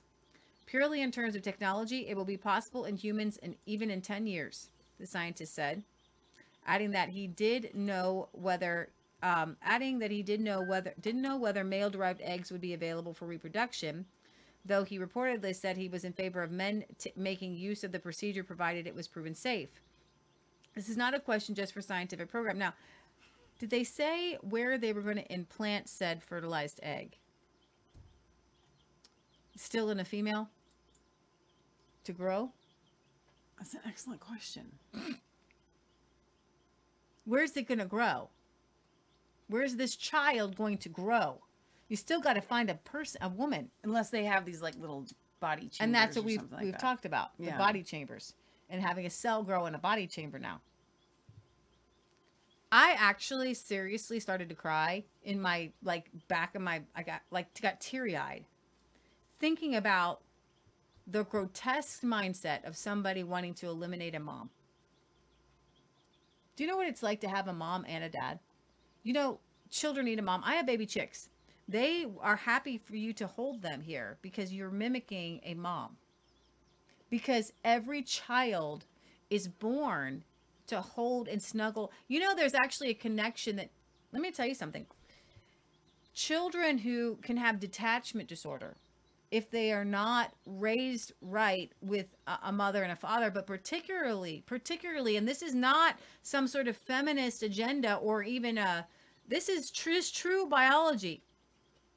Children are designed to be raised right here up close and personal for up to a, for at least the first six months to a year.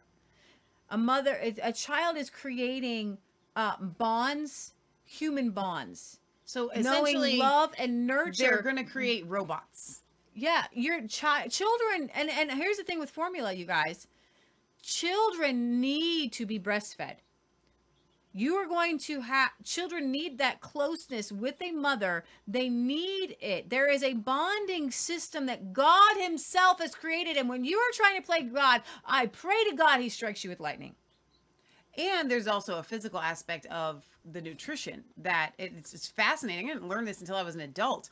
That when a mother is breastfeeding, um, Her the, milk- the signal that the child is giving just from the breastfeeding something going on, will then I don't I don't literally have no idea how this works. Mm-hmm. The mother's body will then give the child more of what they need or less or whatever. Mm-hmm. And and so just from a physical developmental standpoint, to me this is just i mean it's it's god's perfect design and i'll be honest because i'm allowed to say what i want i don't mean this judgmentally so please don't receive it this way but it's my show and i really enjoy being able to say my thoughts and speak them freely. When i hear about my friends who have children via cesarean section or um with If and then and if then it's not. if it's i was getting to that point um or they they don't breastfeed and it's not 100% necessary they just do it because they choose to because that's the choice because a they don't want to best breastfeed or they give the child like literally this is the biggest thing that i hear. I planned on breastfeeding and then they just wouldn't latch on. And so we had to go to formula no, you don't have to go to formula just because they don't latch on. There are are coaches. coaches that will work with you, and it's. I think that a lot of moms, it's uncomfortable. It's a weird, and it's just a lot easier to just you know push it. But it's so bad for the child, and so my heart breaks when I have when I hear about friends who just schedule a cesarean and section for no reason, or they they bottle feed for a child gets know. and it's very interesting how god works this out when you give birth naturally your child gets all its good bacteria for for its yeah, gut there's just so much involved. It, God gut. had an amazing, beautiful, perfect design. So back to this story. Uh, my number one thought throughout this, as you were reading, is from the left and the fight for abortion. All we hear, and the only argument that we hear, is how horrific and damaging and mentally taxing it is for a female to bring a child into this world. Mm-hmm. It is literally, as far as the left is concerned, unless it's something that you really desire, by default, it's a bad experience. It is the worst thing. No one should ever have to go through it. That's what we hear. Israeli researchers have actually successfully gestated hundreds of mice in these artificial wombs. But why? And Israel, still- why? I'm not done. Go ahead. Uh, My last, the, there's two after that. I was, I was setting this up, man. You, I was bump set spike. I bump set it, and you just let it fall. So what I'm getting at here is, if we're told how awful it is, and then this article or this idea is then meant for us to believe that it's such an it's such an amazing, incredible experience. How dare women or society deny that from men? Do you understand what I'm saying? Yeah. Like on the one hand, it's the worst possible experience, and on the other hand, it's so incredible. How dare we deny that to Mhm. men? I don't get. I don't get this. Yeah, That was my bump so. You know, um, I just go back to I am an advocate for children.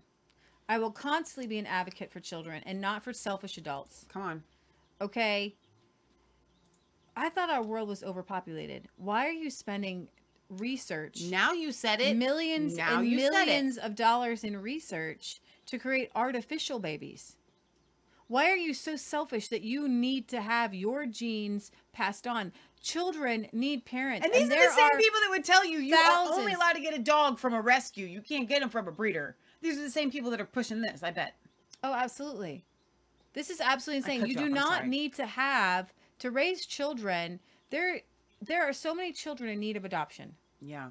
who legitimately don't have a mom or a dad. Their mom and dad may be dead. They may have abandoned them. Um and the fact that these rich elite people are like no no no we want to start fresh with the best and you know it has to do with gene editing and they want They you wanna know the super God. children and play god and so to, dear jesus in the name of jesus i pray that you the stop these Jesus. people That's from playing god Amen. and you show them who is god now vindicated a um and i guess you can play this video here if you want to um a christian street preacher was arrested uh, and convicted for misgendering someone, and that conviction has been overturned in the UK. Yeah, let me find it because I don't have that one up. Did you have it up? You just had it up. It's right there. That was the same article. Um, watch your hand there. Where did she go? Oh, is. there it is. Yeah. A Christian street preacher has been vindicated after his conviction for harassment for declaring that a trans woman was, in fact, a man. It was overturned. David McConnell was given a 12 month community order accompanied by 80 hours of unpaid work in September for allegedly misgendering Farah uh, Mooner while he was preaching on the streets in Leeds in 2021. This uh, has had his conviction squashed at the Leeds Magistrates Court this week, according to the BBC. Men and women of Leeds, Jesus didn't come to condemn you. Jesus came to save you. Let me tell you who I am. My name is David, and I'm a Christian preacher. I knew that I wasn't being treated the way I should be treated in that situation. This is where I was set up. This is where the crowd began to gather. Does God accept the LGBT community? This gentleman asked a question Does God accept the LGBT community? Yes, this is the first for me, uh, being arrested for so-called misgendering someone. You're aware she's a woman? No, I'm fully aware that this is a man. It's absolutely worrying, you know. Just because somebody feels like a woman or, or they believe they're a woman, if we simply say, no, I don't agree with you, I believe that you are a man, you can be arrested for that and, and prosecuted for that. Does anybody else have a question? Do you have a question, young lady? My name is David and um, I'm a street preacher and very recently I've been arrested uh, by the police, charged and prosecuted for misgendering person. You are a female. You are a woman, okay? Do not be confused. In the beginning, God made them male and female. All right, so it says Dave McConnell has been street preaching for 15 years, frequently traveling across the UK to share the gospel. Sadly, he has Well, ever been since subjected my uh, to public conversion uh, to Christ, which was back in 2006, the Lord has really put on my heart to take the Christian message out into um, our towns, our cities, our villages, and, uh, and preach and, and be a witness. On this particular day, I headed into Leeds City Centre and um, just began to preach, preaching on the Ten Commandments and other passages of Scripture. And people are stopping and engaging with me. And this went on for around uh, 40 minutes or so. This is where I was set up. This is where the crowd all began to gather. And um, yeah, over here was the very place where I was eventually arrested and um, put in the van and, and taken off this street to the station. On June 8th, 2021, while preaching to a growing crowd in the Leeds Center, Dave was approached by a biological male that self identified as a trans woman who questioned whether God accepted the trans community. He answered honestly, bound by his biblical I was convictions preaching that God cannot and accept um, sin. I noticed two uh, people turn up and um, I noticed, um, you know, one of, one of these individuals uh, to me was, was a man who was uh, dressed up uh, in woman's clothes and the other um, just seemed like a friend of uh, this, uh, this, this person. So men and women, you see the Bible says, has to be in the microphone. I've got to hold it. Does God accept the LGBT community? Just a general. No, God hates sin. When people ask questions, as they do, I refer to people as a lady or a gentleman. If a man comes up and asks a question, and for one reason I don't manage to get his name, I'll say this gentleman's asked a question. Same with a lady. In this situation, when the question was asked, um, he turned his back on me and, and walked away. So I was there to preach and, and engage with everybody, and I referred uh, to this individual as a gentleman. I says, this gentleman has asked this question, and I was seeking to um, repeat the question and then seek to deal with that question. This gentleman asked a question. transphobia going on in the in the heart of the LGBT. Excuse me, men and women of Leeds. Everyone. This gentleman asked me a question. He asked a question. He said, Does God accept? I am a woman, darling. The friend said, This is a woman. And I responded by saying, No, this is a man. You know, the evidence of my own eyes tell me that, that this person was actually a male, a man who was dressed as a woman and uh, behaving uh, as a woman. You're aware she's a woman.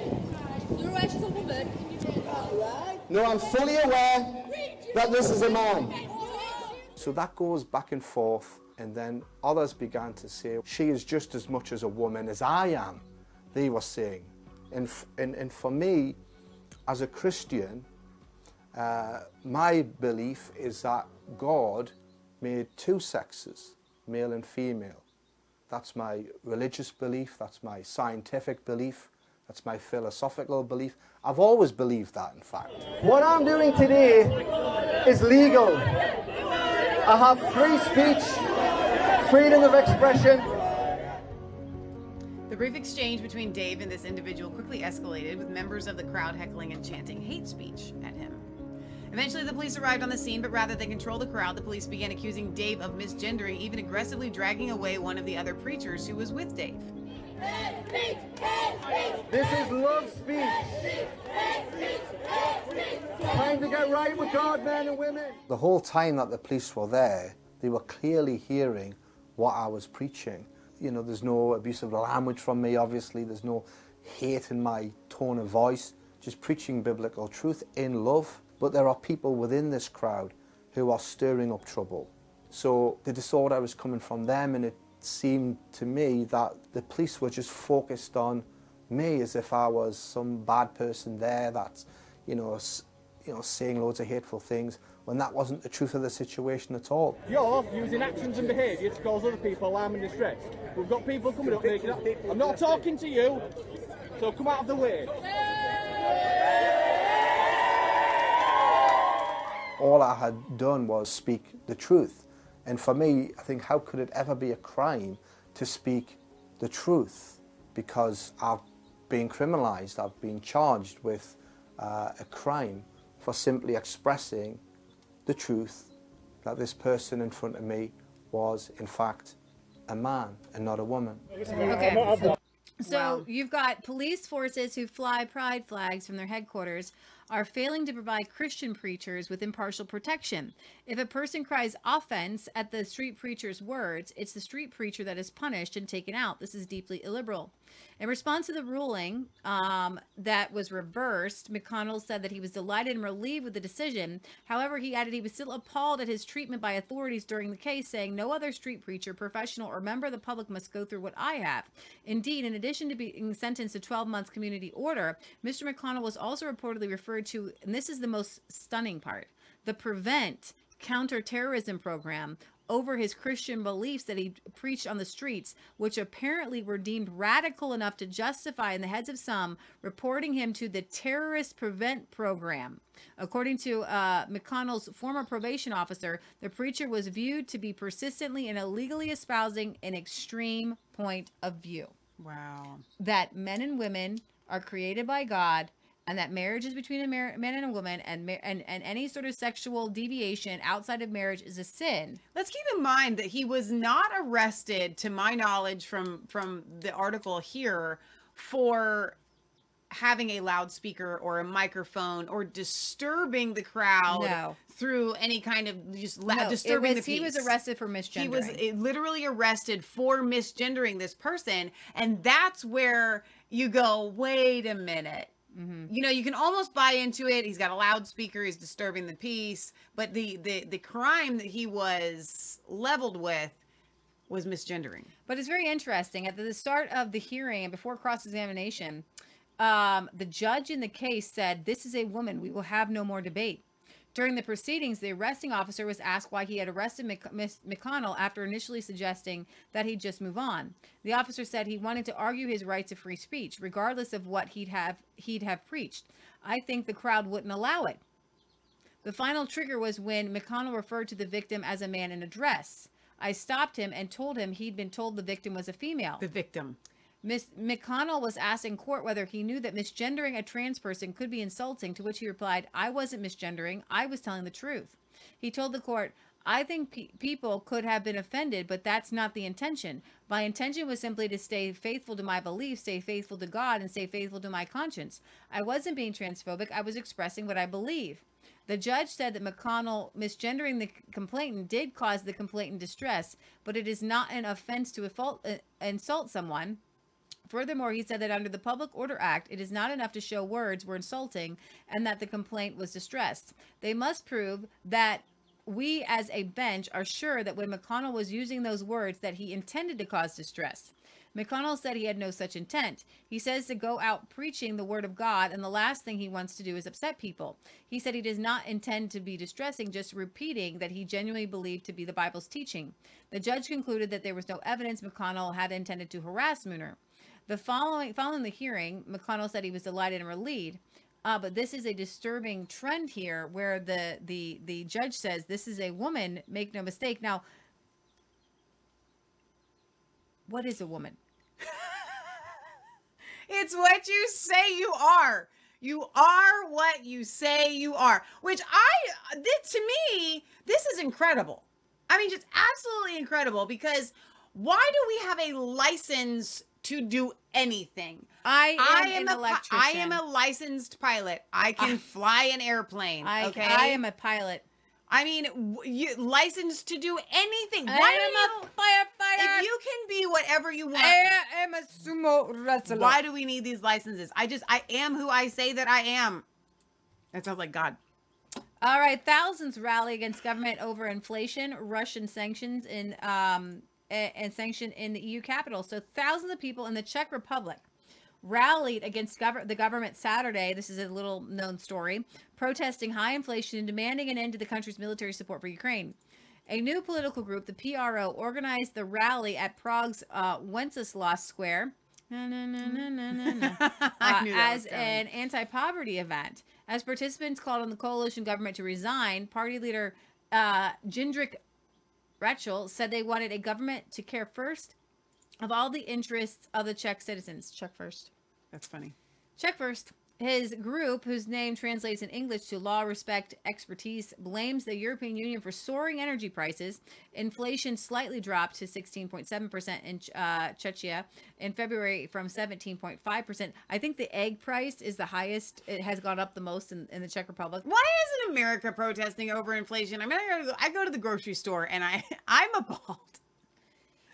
I'm glad that they're taking to the streets, you know? And speaking of which, though, they know that this is by design. This is not, inflation is not a naturally occurring, Hmm. occurring event.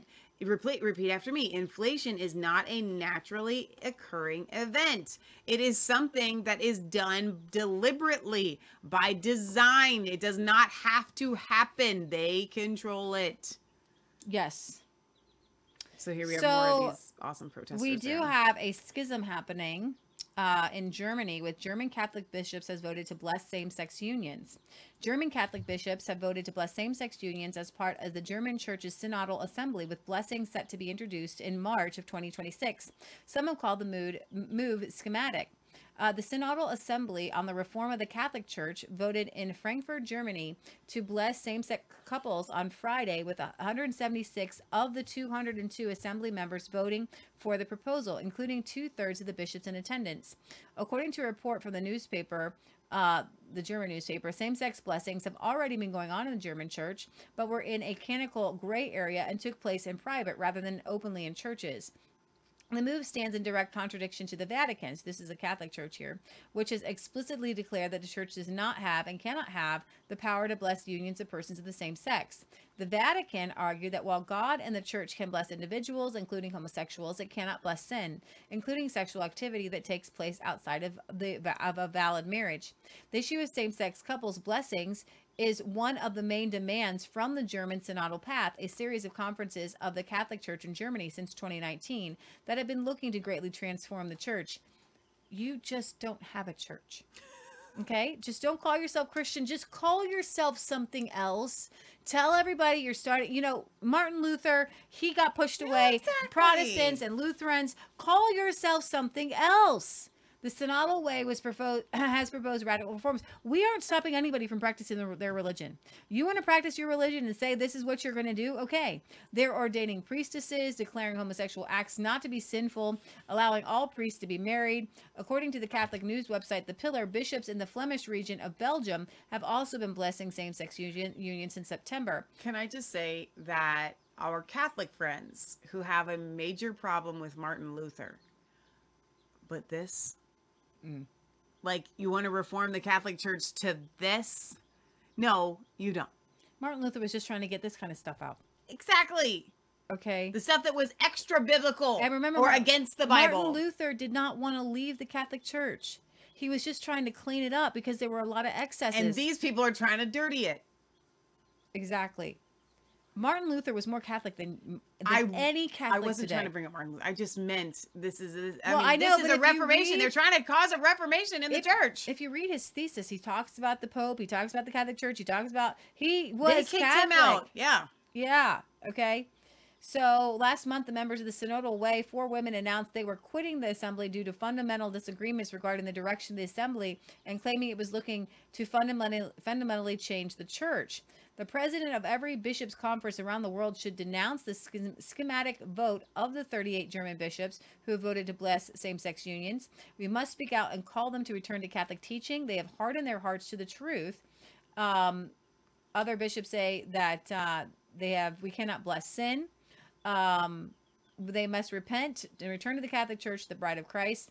The controversial vote comes just weeks after the church of england also voted to bless same-sex marriages with many of the conservative branches of the Ang- anglican communion reacting highly negative to the vote. Some Anglican bishops have even declared that they no longer recognize the Archbishop of Canterbury, Justin Welby, who is a very woke lefty crazy person, as the de facto leader of the Anglican Communion, uh, or first among equals among the Anglican bishops. Now, you know, there's um, Jesus talking about marriage and talking about creation in Genesis, quotes in Genesis, quotes Genesis 1 and 2. In the beginning, he made them male and female. And Jesus is quoting this. So, who is the head of the Christian faith? Jesus. Jesus.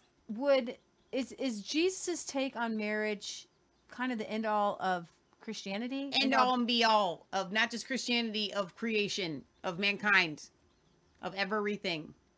Yes, ma'am. And when Jesus was talking about marriage and divorce, Mm-hmm.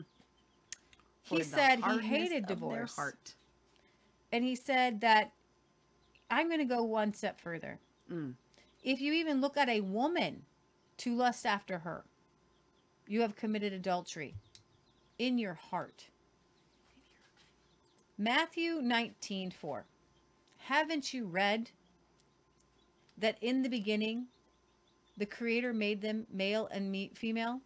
And for this reason, a man. Wait, wait, wait. Let me go back. Let me go back just one more. It's very simple. Haven't you read that in the beginning the Creator God made them LGBTQI plus? Stop it. Oh, it doesn't say that. No. In the beginning. So the very foundation of Judaism, the very foundation of Christianity is in the beginning. In the beginning. In the beginning was the Word, and the Word was God, and the Word was with God. Jesus, God the Father, Holy Spirit, all one, there in the beginning, as God breathed the, upon the waters, and He created the the the animals and the trees and the rivers, because there was there was water, and He and on the, he was on the face of the deep in the waters, and He created boom, and it's just so awesome, and it's creation, and we're all just yes, He's our Creator, and then He created Adam. And out of Adam, he took 20 ribs and he created LGBT. He created One rib. That's, I was like, where's she going and he said, ribs? Adam, I got a partner for you so that you're not alone. Yes, Lord. And I want you to join together. And the next verse is this. This is Christianity. If you say I can't going pre- back to the, spree- the, the, the, the street preacher, if he had just been reading this, he Yeah. would have been arrested. For this reason, a man will leave his father and, and his mouse father. No, Oh, his father and his mother. No, his father and his father, and he was born in an incubator. No. For this reason, a man will leave his father and mother and be united to his husband, wife. Yeah. and the two will become one flesh. You know what's so sad to me? Mm-hmm. Is I hear new modern people saying that that one flesh is is not a sexual union. It's just spiritual. Okay. Now, without going into grave detail, Here you have a key You are about to get sex ed from Leah. and you have a lock, Here it comes. and the two shall work to keep people in and keep people out. It's a lock and a key. Two locks can do nothing. Two keys, random keys in homosexual men have two keys looking for locks. okay? Lesbians are two locks looking for keys. Oh, Leah. Okay? For this reason, a man will leave a father and a mother and be united to his wife, and the two will become one flesh. But, Dick, But wait, I'm going to finish Go one ahead, more, uh, next verse. And they are no longer two, But one but they are one. flesh. Therefore, what God has joined together in this one flesh, the keys fitting together with the lock, let no man separate because you've already become one in body, in soul, in mind, and in heaven, you're one. Okay? And so that is marriage. And so in in the the in the eyes of the creator there are now let me put i mean let me explain something david and jonathan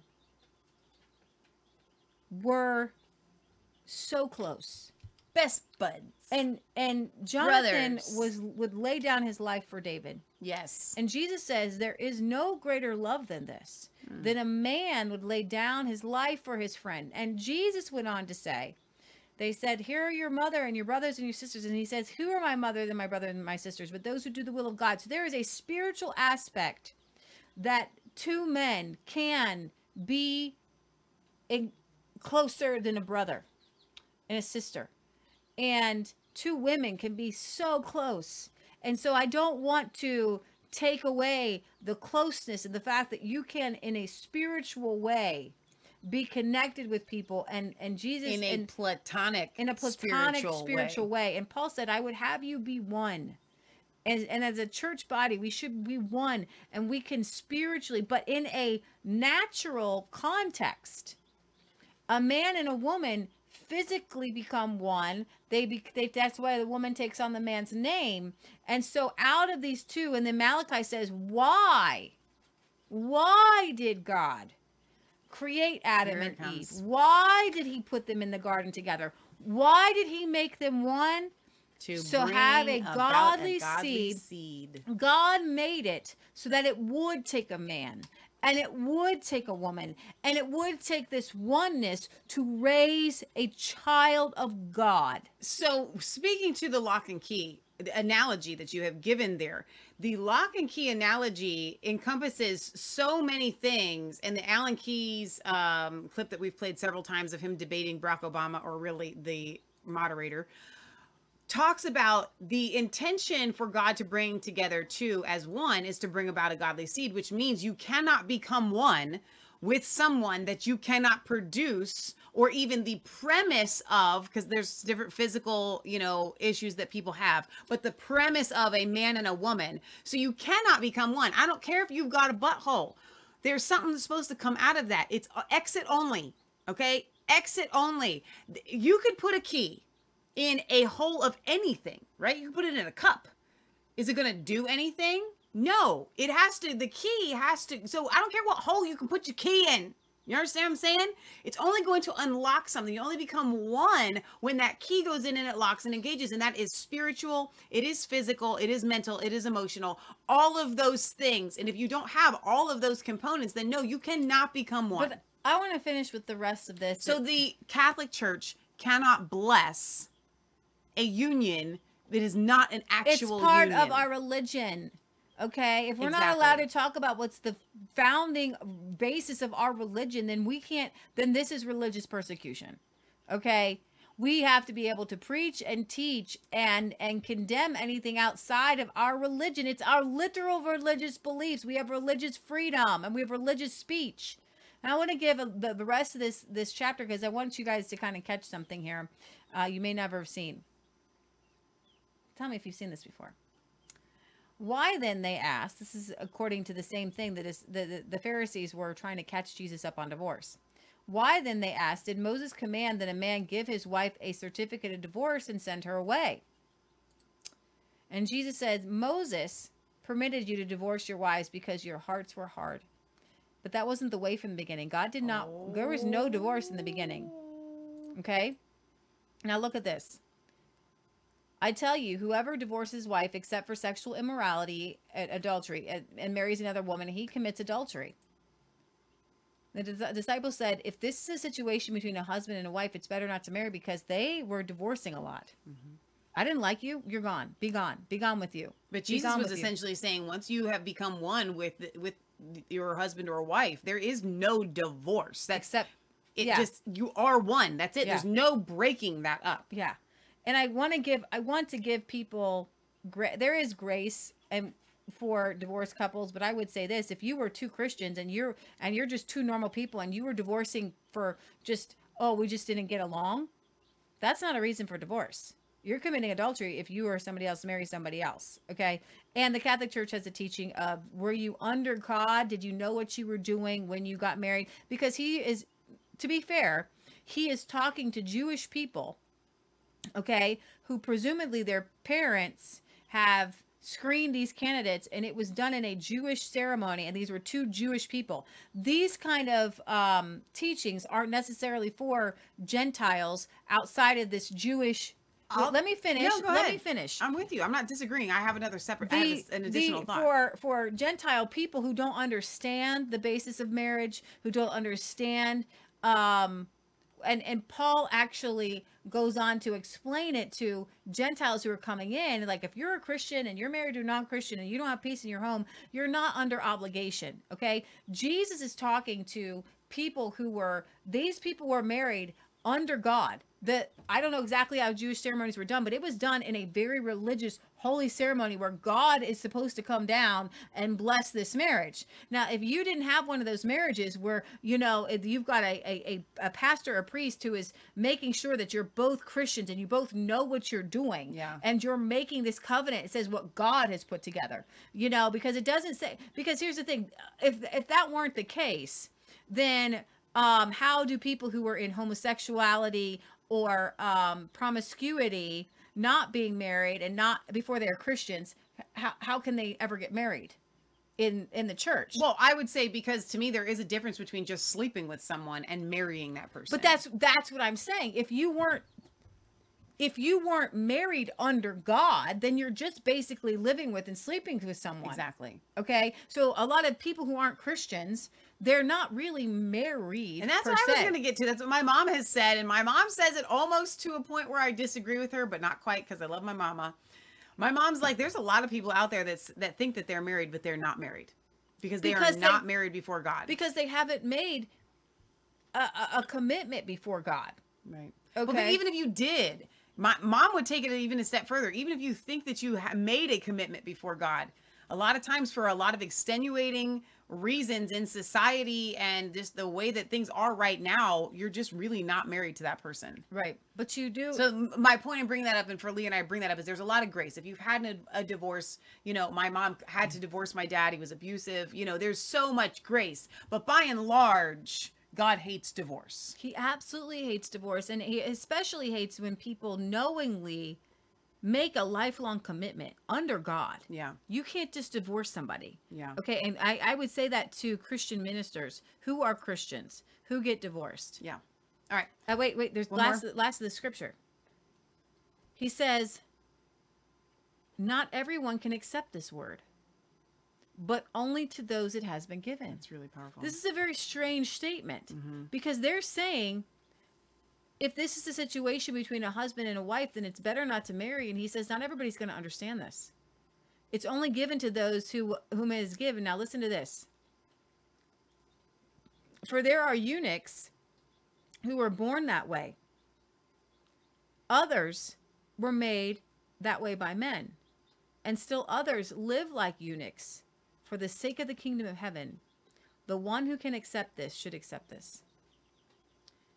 The 12 disciples lived as eunuchs for the, well, 11 of them. We don't know how many of the other we don't know how many of them were married. Uh, we know that Peter was married, uh, but we do know that all but John were killed for the gospel, and we don't see any sort of spouse with John. Right.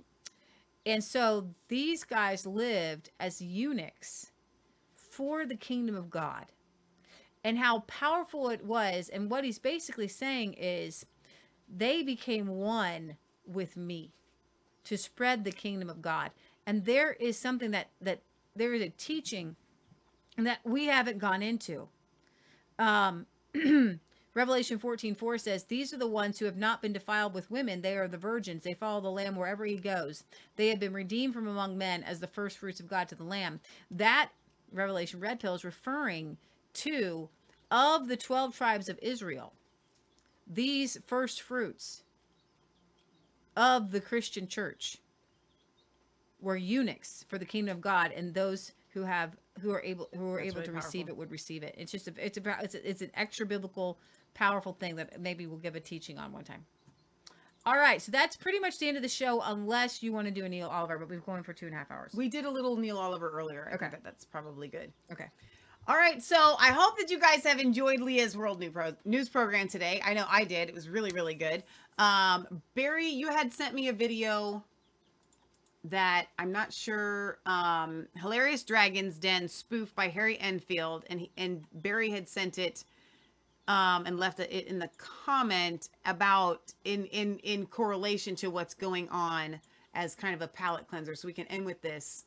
Uh, we won't play the whole thing, but we'll just play part of it. Bankers here. Bankers, as because we're talking, uh, you know, the first half of our show, like the whole the whole half, first half was about the Silicon Valley Bank and how it's affecting the UK. So if you guys missed that, Next up were two city chaps. Uh, my name is Tim Nice but Balding, and uh, this is my partner in crime, Ah, Charlie, slick but thick. I'm out. Ah, we're both something in the city. And tonight we're offering you the opportunity to invest in our piece of paper.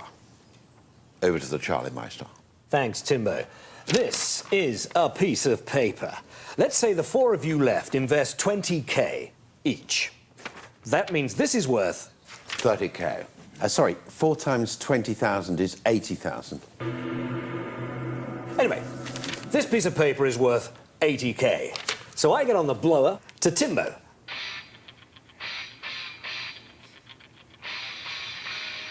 I got this on my phone.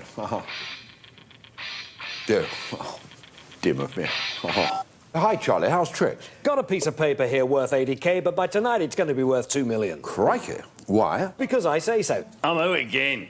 Well, you've lost me there, Charlie, but it's a deal. So, I bike the piece of paper over to Timbo's, and then this happens.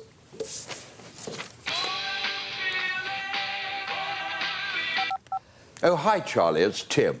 Got a piece of paper. It's currently worth two million. So by tomorrow night, it's going to be worth 4 million. Crikey. The dragons start to take an interest as Tim and Charlie trade their piece of paper between each other and the price rockets. Eight million pounds. Stop. Wait a minute, Mr. Postman. You are holding a piece of paper, and soon, in a couple of two, three days, it's going to be worth eight million pounds. That's right. But I'm intrigued. What happens to your piece of paper in the end? Well, once we've exchanged it with each other enough to make it worth 200 million, We sell it to an oik in a high street bank. and then he gets an oik in government to get the taxpayer to underwrite the whole thing, so it really is worth 200 million. Amen. Okay, I've got to declare an interest here. Uh, Tim is obviously my brother. yes, sorry, forgot. Dim of me. Now, Tim, you have colossal levels of stupidity, and you had a very high profile during the last banking crisis. And for those reasons, and those reasons alone, I'm in. You two are a couple of only fools and horses Rodney Plonkers, innit? But you posh, so you're hedge fund managers. I'm in it, in it. You make my flesh creep. Thanks very much. Yeah, means a lot. Shut up, I haven't finished, and my blood boil. I hate you, and furthermore, I hate you. But you will make me money, so I'm in. I really like your piece of paper, and I really like you, but I'm not going to invest. I'm the lovely one. Oh my gosh. So, okay, that was hilarious and mm-hmm. so very true. that is how this stuff happens. They take something, a piece of paper, and it is worth nothing. Oh my gosh. Barry, that was a good palate cleanser. that was oh, really wow. Oh wow, wow, that. wow, wow, wow, wow. So we did a mail call on Friday for birthday cards and stuff. So guys, go back and watch that. Thank you so much for sending them. It was really fun. So, speaking of things that you can go back and watch, wow. So, let me. Wow. Wow. Wow. Whoa. Leah. Wow. Wow. I'm in. I'm in it. I'm so in it. So let's let's take a look at our at our Rumble channel because I need to see. I need to, to be reminded of everything that we put out this week because it's been a lot. It's been a very big week. Okay, so I think um it's Sunday. So this past week would have started with oh geez, so much. There's so many things. So we got the baby chicks. The um, video that we did on Trump launching the quantum leap. That was just six days ago. It feels like a really long time. No, I know. Uh, so you guys can go back and watch that. Last week's farmer protest, uh, kind of a little bit more of the same of, of this. Our brand new baby chicks. That video is really fun. 15 minutes of that. We were on with American Sunrise talking about the J6 footage that Tucker Carlson revealed. Uh, so that was really, really fun. Then we did a car ride. Huge revelation getting your healed by healing by understanding Yeah, the kingdom. that was so that was incredible. Okay. Now, if you're listening to this on the podcast, you're like, wait, I didn't see any of these uploaded on the podcast. Well, not all of the, sh- the videos that we do in the car or random extracurricular videos get put on the podcast. So you are going to have to visit our Rumble or other your other favorite platform But that video that we did in the car, I literally got this amazing revelation. We went live with Yes, it. It was huge. So you don't want to miss that. Then we went live on Wednesday with the untold story of the anti-slavery movement in America. You That have not so heard this good. story. If you guys are into, into American history and our American history heritage series, go watch that. I learned so much. It was so good. yes.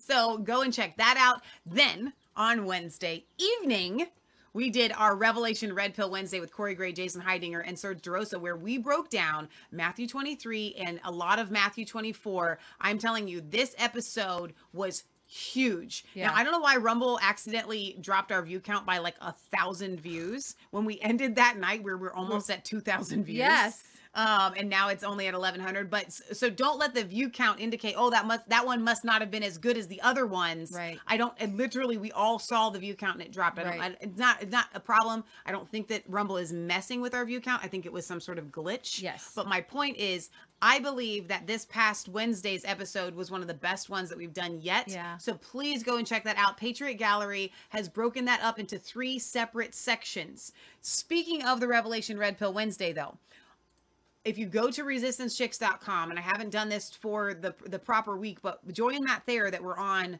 for our second week, our friend Shannon put together an impeccable study guide. And then there's also a study guide for this one that I haven't uploaded, but I will be doing that today. It will be on resistancechicks.com so you guys can go through the study guide. It's broken up in three different parts. The study guide applies to those three different parts. So check that out. Then we were on with uh, Dr. Alan Keyes for Let's Talk America. Can the and, and Patriot Gallery says the Constitution cannot be destroyed. It is the power. I love Yeah. that title that she put on there. Then speaking of Patriot Gallery, she has done um, a blog this week on Matthew 25, 25. It's broken up, I think, into two different parts on uh, Rumble as well, which has just been so, so, so good.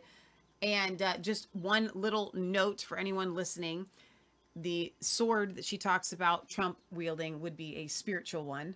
Uh, when you get to that part, note that that's not, she's not calling for a physical um, massacre of anyone. Jesus in Revelation has a sword coming out of He his does. mouth. He okay? absolutely does. It was his sword coming out of his mouth. Then on Friday, we did, we covered the action. If you have no idea what we're talking about with the Silicon Valley Bank, huge collapse happened, breaking news on Friday. And then we went into the rest of our weekly roundup of news. So you can Mhm. check that out. And at the end, we did your birthday mail call, which was Yeah. super uber fun. So that's uploaded as a separate video. So just listen, there's no reason for you not to be binge watching Resistance Chicks. I'm just saying. I mean, it's uh, it's it's there. It's there to be watched. So we've had a very very um packed, packed, jam packed week It of stuff for you guys. And, we, and this week is going to be big too. So get excited. So yes, this coming Wednesday, Joy and Matt there of Sparrow Pictures are going to be back on our show. I keep pronouncing it wrong. It's Spiro, but Sparrow. It's just easier to say Sparrow. Sparrow. Uh, they're going to be back on. You had a phone call with Matt and his dad yesterday. Yeah. And we're going to be talking more. We're really going to get into the nitty gritty of the biblical imagery. This is going to blow your mind. There's going to be stuff that you've never seen before. And if you don't understand the biblical imagery of what things are supposed to represent, what the people of the time would have absolutely known, then how can you really understand and Yeah. fully understand the scriptures. So that's what we're going to get into this week with them. I'm super excited about that. That will be this Wednesday at 7:30 p.m. Eastern Standard Time. Last but not least, right now, I'm actually saddened by this fact that the My Pillow is getting rid of the all season slippers because I was really excited about I didn't actually get myself a pair because I use my regular my slippers all the time, Mm-hmm. Yeah. but they do get kind of hot. Yeah. Because they're really thickly lined. Yeah. Like and they're really warm. You don't even need socks with those puppies. Right. So they came out with all season slippers, Mhm. right? And they're discontinuing them. They're selling them at cost. We don't even make a commission off of getting you guys to get them. I just want you to go to mypillow.com, use promo code RC. They are $25. That's how much it costs them to make and produce. So you can go and get the all they're they're limiting them to $10 or not $10 to 10 slippers per person. But you could get your whole Christmas list right now Yeah. for 250 bucks if you had 10 people. Yeah. Right? Like that's insane. So go and get the all season slippers. I don't know why they're getting rid of them because they looked awesome. MyPillow.com, use promo code RC. And they have the brand new pillow that I want to get. Joy and Matt already got it. I saw that on the show the other day. They haven't tried it, but they had it in their little bag. The the uh, My Pillow 2.0, which is temperature kind of controlled. Yeah. And it has a super nice, like soft kind of cover on it. And they're buy one get one free right now. And they're buy one get one free right now. So go to mypillow.com, get the slippers, get yourself a brand new pillow. Super excited about that. And I would be remiss if I did not remind you guys of what we have coming up. You need to be here. Be here or be square in Ohio. Oh, let me move them over here so you can see this. It's called the Kentucky Huddle. It's really the Ohio Kentucky Huddle. It's going to be very close to us. We're going to be going to the Creation Museum on Friday or the Ark Encounter. In the evening, we're going to have Tom Renz, Carrie Madej, Sherri Tenpenny, Resistance Chicks, Coach Dave, and then all day on Saturday. All day on Saturday. The church is going to be doing food um, to raise money for the youth group, so you don't have to leave, right? So go to CoachDaveLive.com forward slash events and come and join us for the Ohio Kentucky Huddle March 24th and 25th. It's two days. It's going to be incredible. We want to see you there. I'm very, very much looking forward to this event. I'm so excited. I love Sherri. I love Tom. I love Carrie. Love Coach Dave. This and I love the Creation Museum. So it's a win, win, win, win, win. Mm-hmm. Super fun. So CoachDaveLive.com forward slash events. And then, so Leah, Yeah. Tell them about old school survival boot camp. Yeah, so if you guys want to come learn how to live off the land, how to survival skills, how to butcher pigs, how to um, tan hides, uh, you can use promo code Resistance Chicks. Is capital uh, R and then lowercase Resistance and then capital C and then lowercase Chicks. So Resistance Chicks just together. Um, and come join us. Save twelve bucks and join us for three days of camping and an intensive, immersive event, and you will leave um, tired and changed. Life changing. It was Yeah. for us last year. So that's coming up really soon, actually, May 12th through the 14th. So we want to see you. Actually, I got a text message from Liberty Mel today Yeah. saying, "Hey, can I get the promo code for Old School Survival Boot Camp? It's it's Resistance Chicks with a capital R and capital C in there." And then, um, you know, I do want to encourage you guys because I have been having I I, I don't want to sound like an old person, okay? Because I'm not. And I and I don't want to make it sound like I have a whole host of things, but because I was a gymnast, because I broke my ankle, it kind of makes your whole body out of mm-hmm. whack. So I have had some hip issues and I have had some shoulder issues and whatnot. And the CBD tincture that I use from Vicky Natali at Organic Body Essentials has like I almost want to cry. It's been so life changing for me. If you have people with arthritis or problem like knee troubles, just get it and try it because Yeah. um there's something about the CBD that does and she prays over joints. hers and Yeah. she has it's more than just the cbd in there she's it's the terpenes and we're gonna have vicky on our show march 30th and i really want to delve into this. Yeah. this is the part because i love the flawless face serum and i love you can't see that we don't have crow's feet really anymore at all. I think i can say that definitively because of the flawless face serum and i love this the face scrub and the mask and all of those cool things. But the, the the thing that's really changed that's all cosmetic. The thing mm. that's really changed my life is that that the cbd tincture. So go to organic body essentials use promo code rc and and send us your testimonials. I want to hear from you guys if you've bought it if you've used it how it's affected you guys because it definitely has changed my life for the better. So um i think that that's all we have on updates but the biggest thing leah said on friday she said guys for my birthday all i really want for you to do is join us on the revelation red pill wednesdays. And that's a fact. Legitimate. Like forget all the stuff. Forget the ads. Forget the my pillow. Forget the organic body essentials. All that stuff. Just come and join us on wednesdays. It is the most life-changing experience i think that you will have. Uh, samantha says i love binge watching the resistance chicks. Between that and binge reading josephus i have no free time. I am so proud of you. I cannot believe you're reading josephus where's my where's my josephus oh here it is sitting here um this is that's incredible and this is this book doesn't look that thick even though it does but um look how tiny the print is like if she's reading this samantha from a revelation red pill standpoint and i know we said we would send you all diplomas but right there you get like a a plus plus extra credit there if that's what you're doing. So uh, we'll see you guys on Wednesday, 7:30 p.m. Eastern Standard Time. Be there, be square. We love you, God love you. God bless. Happy birthday weekend to Leah. You have so many happy birthdays to catch up on. It's not even funny. Oh They're all goodness. over all of the Oh my goodness. all of the social media. Thank media. you all. You guys have been incredible. So, and I did a little reel for Leah, by the way, which was really really fun. I should play fun. that on the way out, but I won't. Okay, say hi and say goodbye to the little chick butts, and we'll see you guys next time.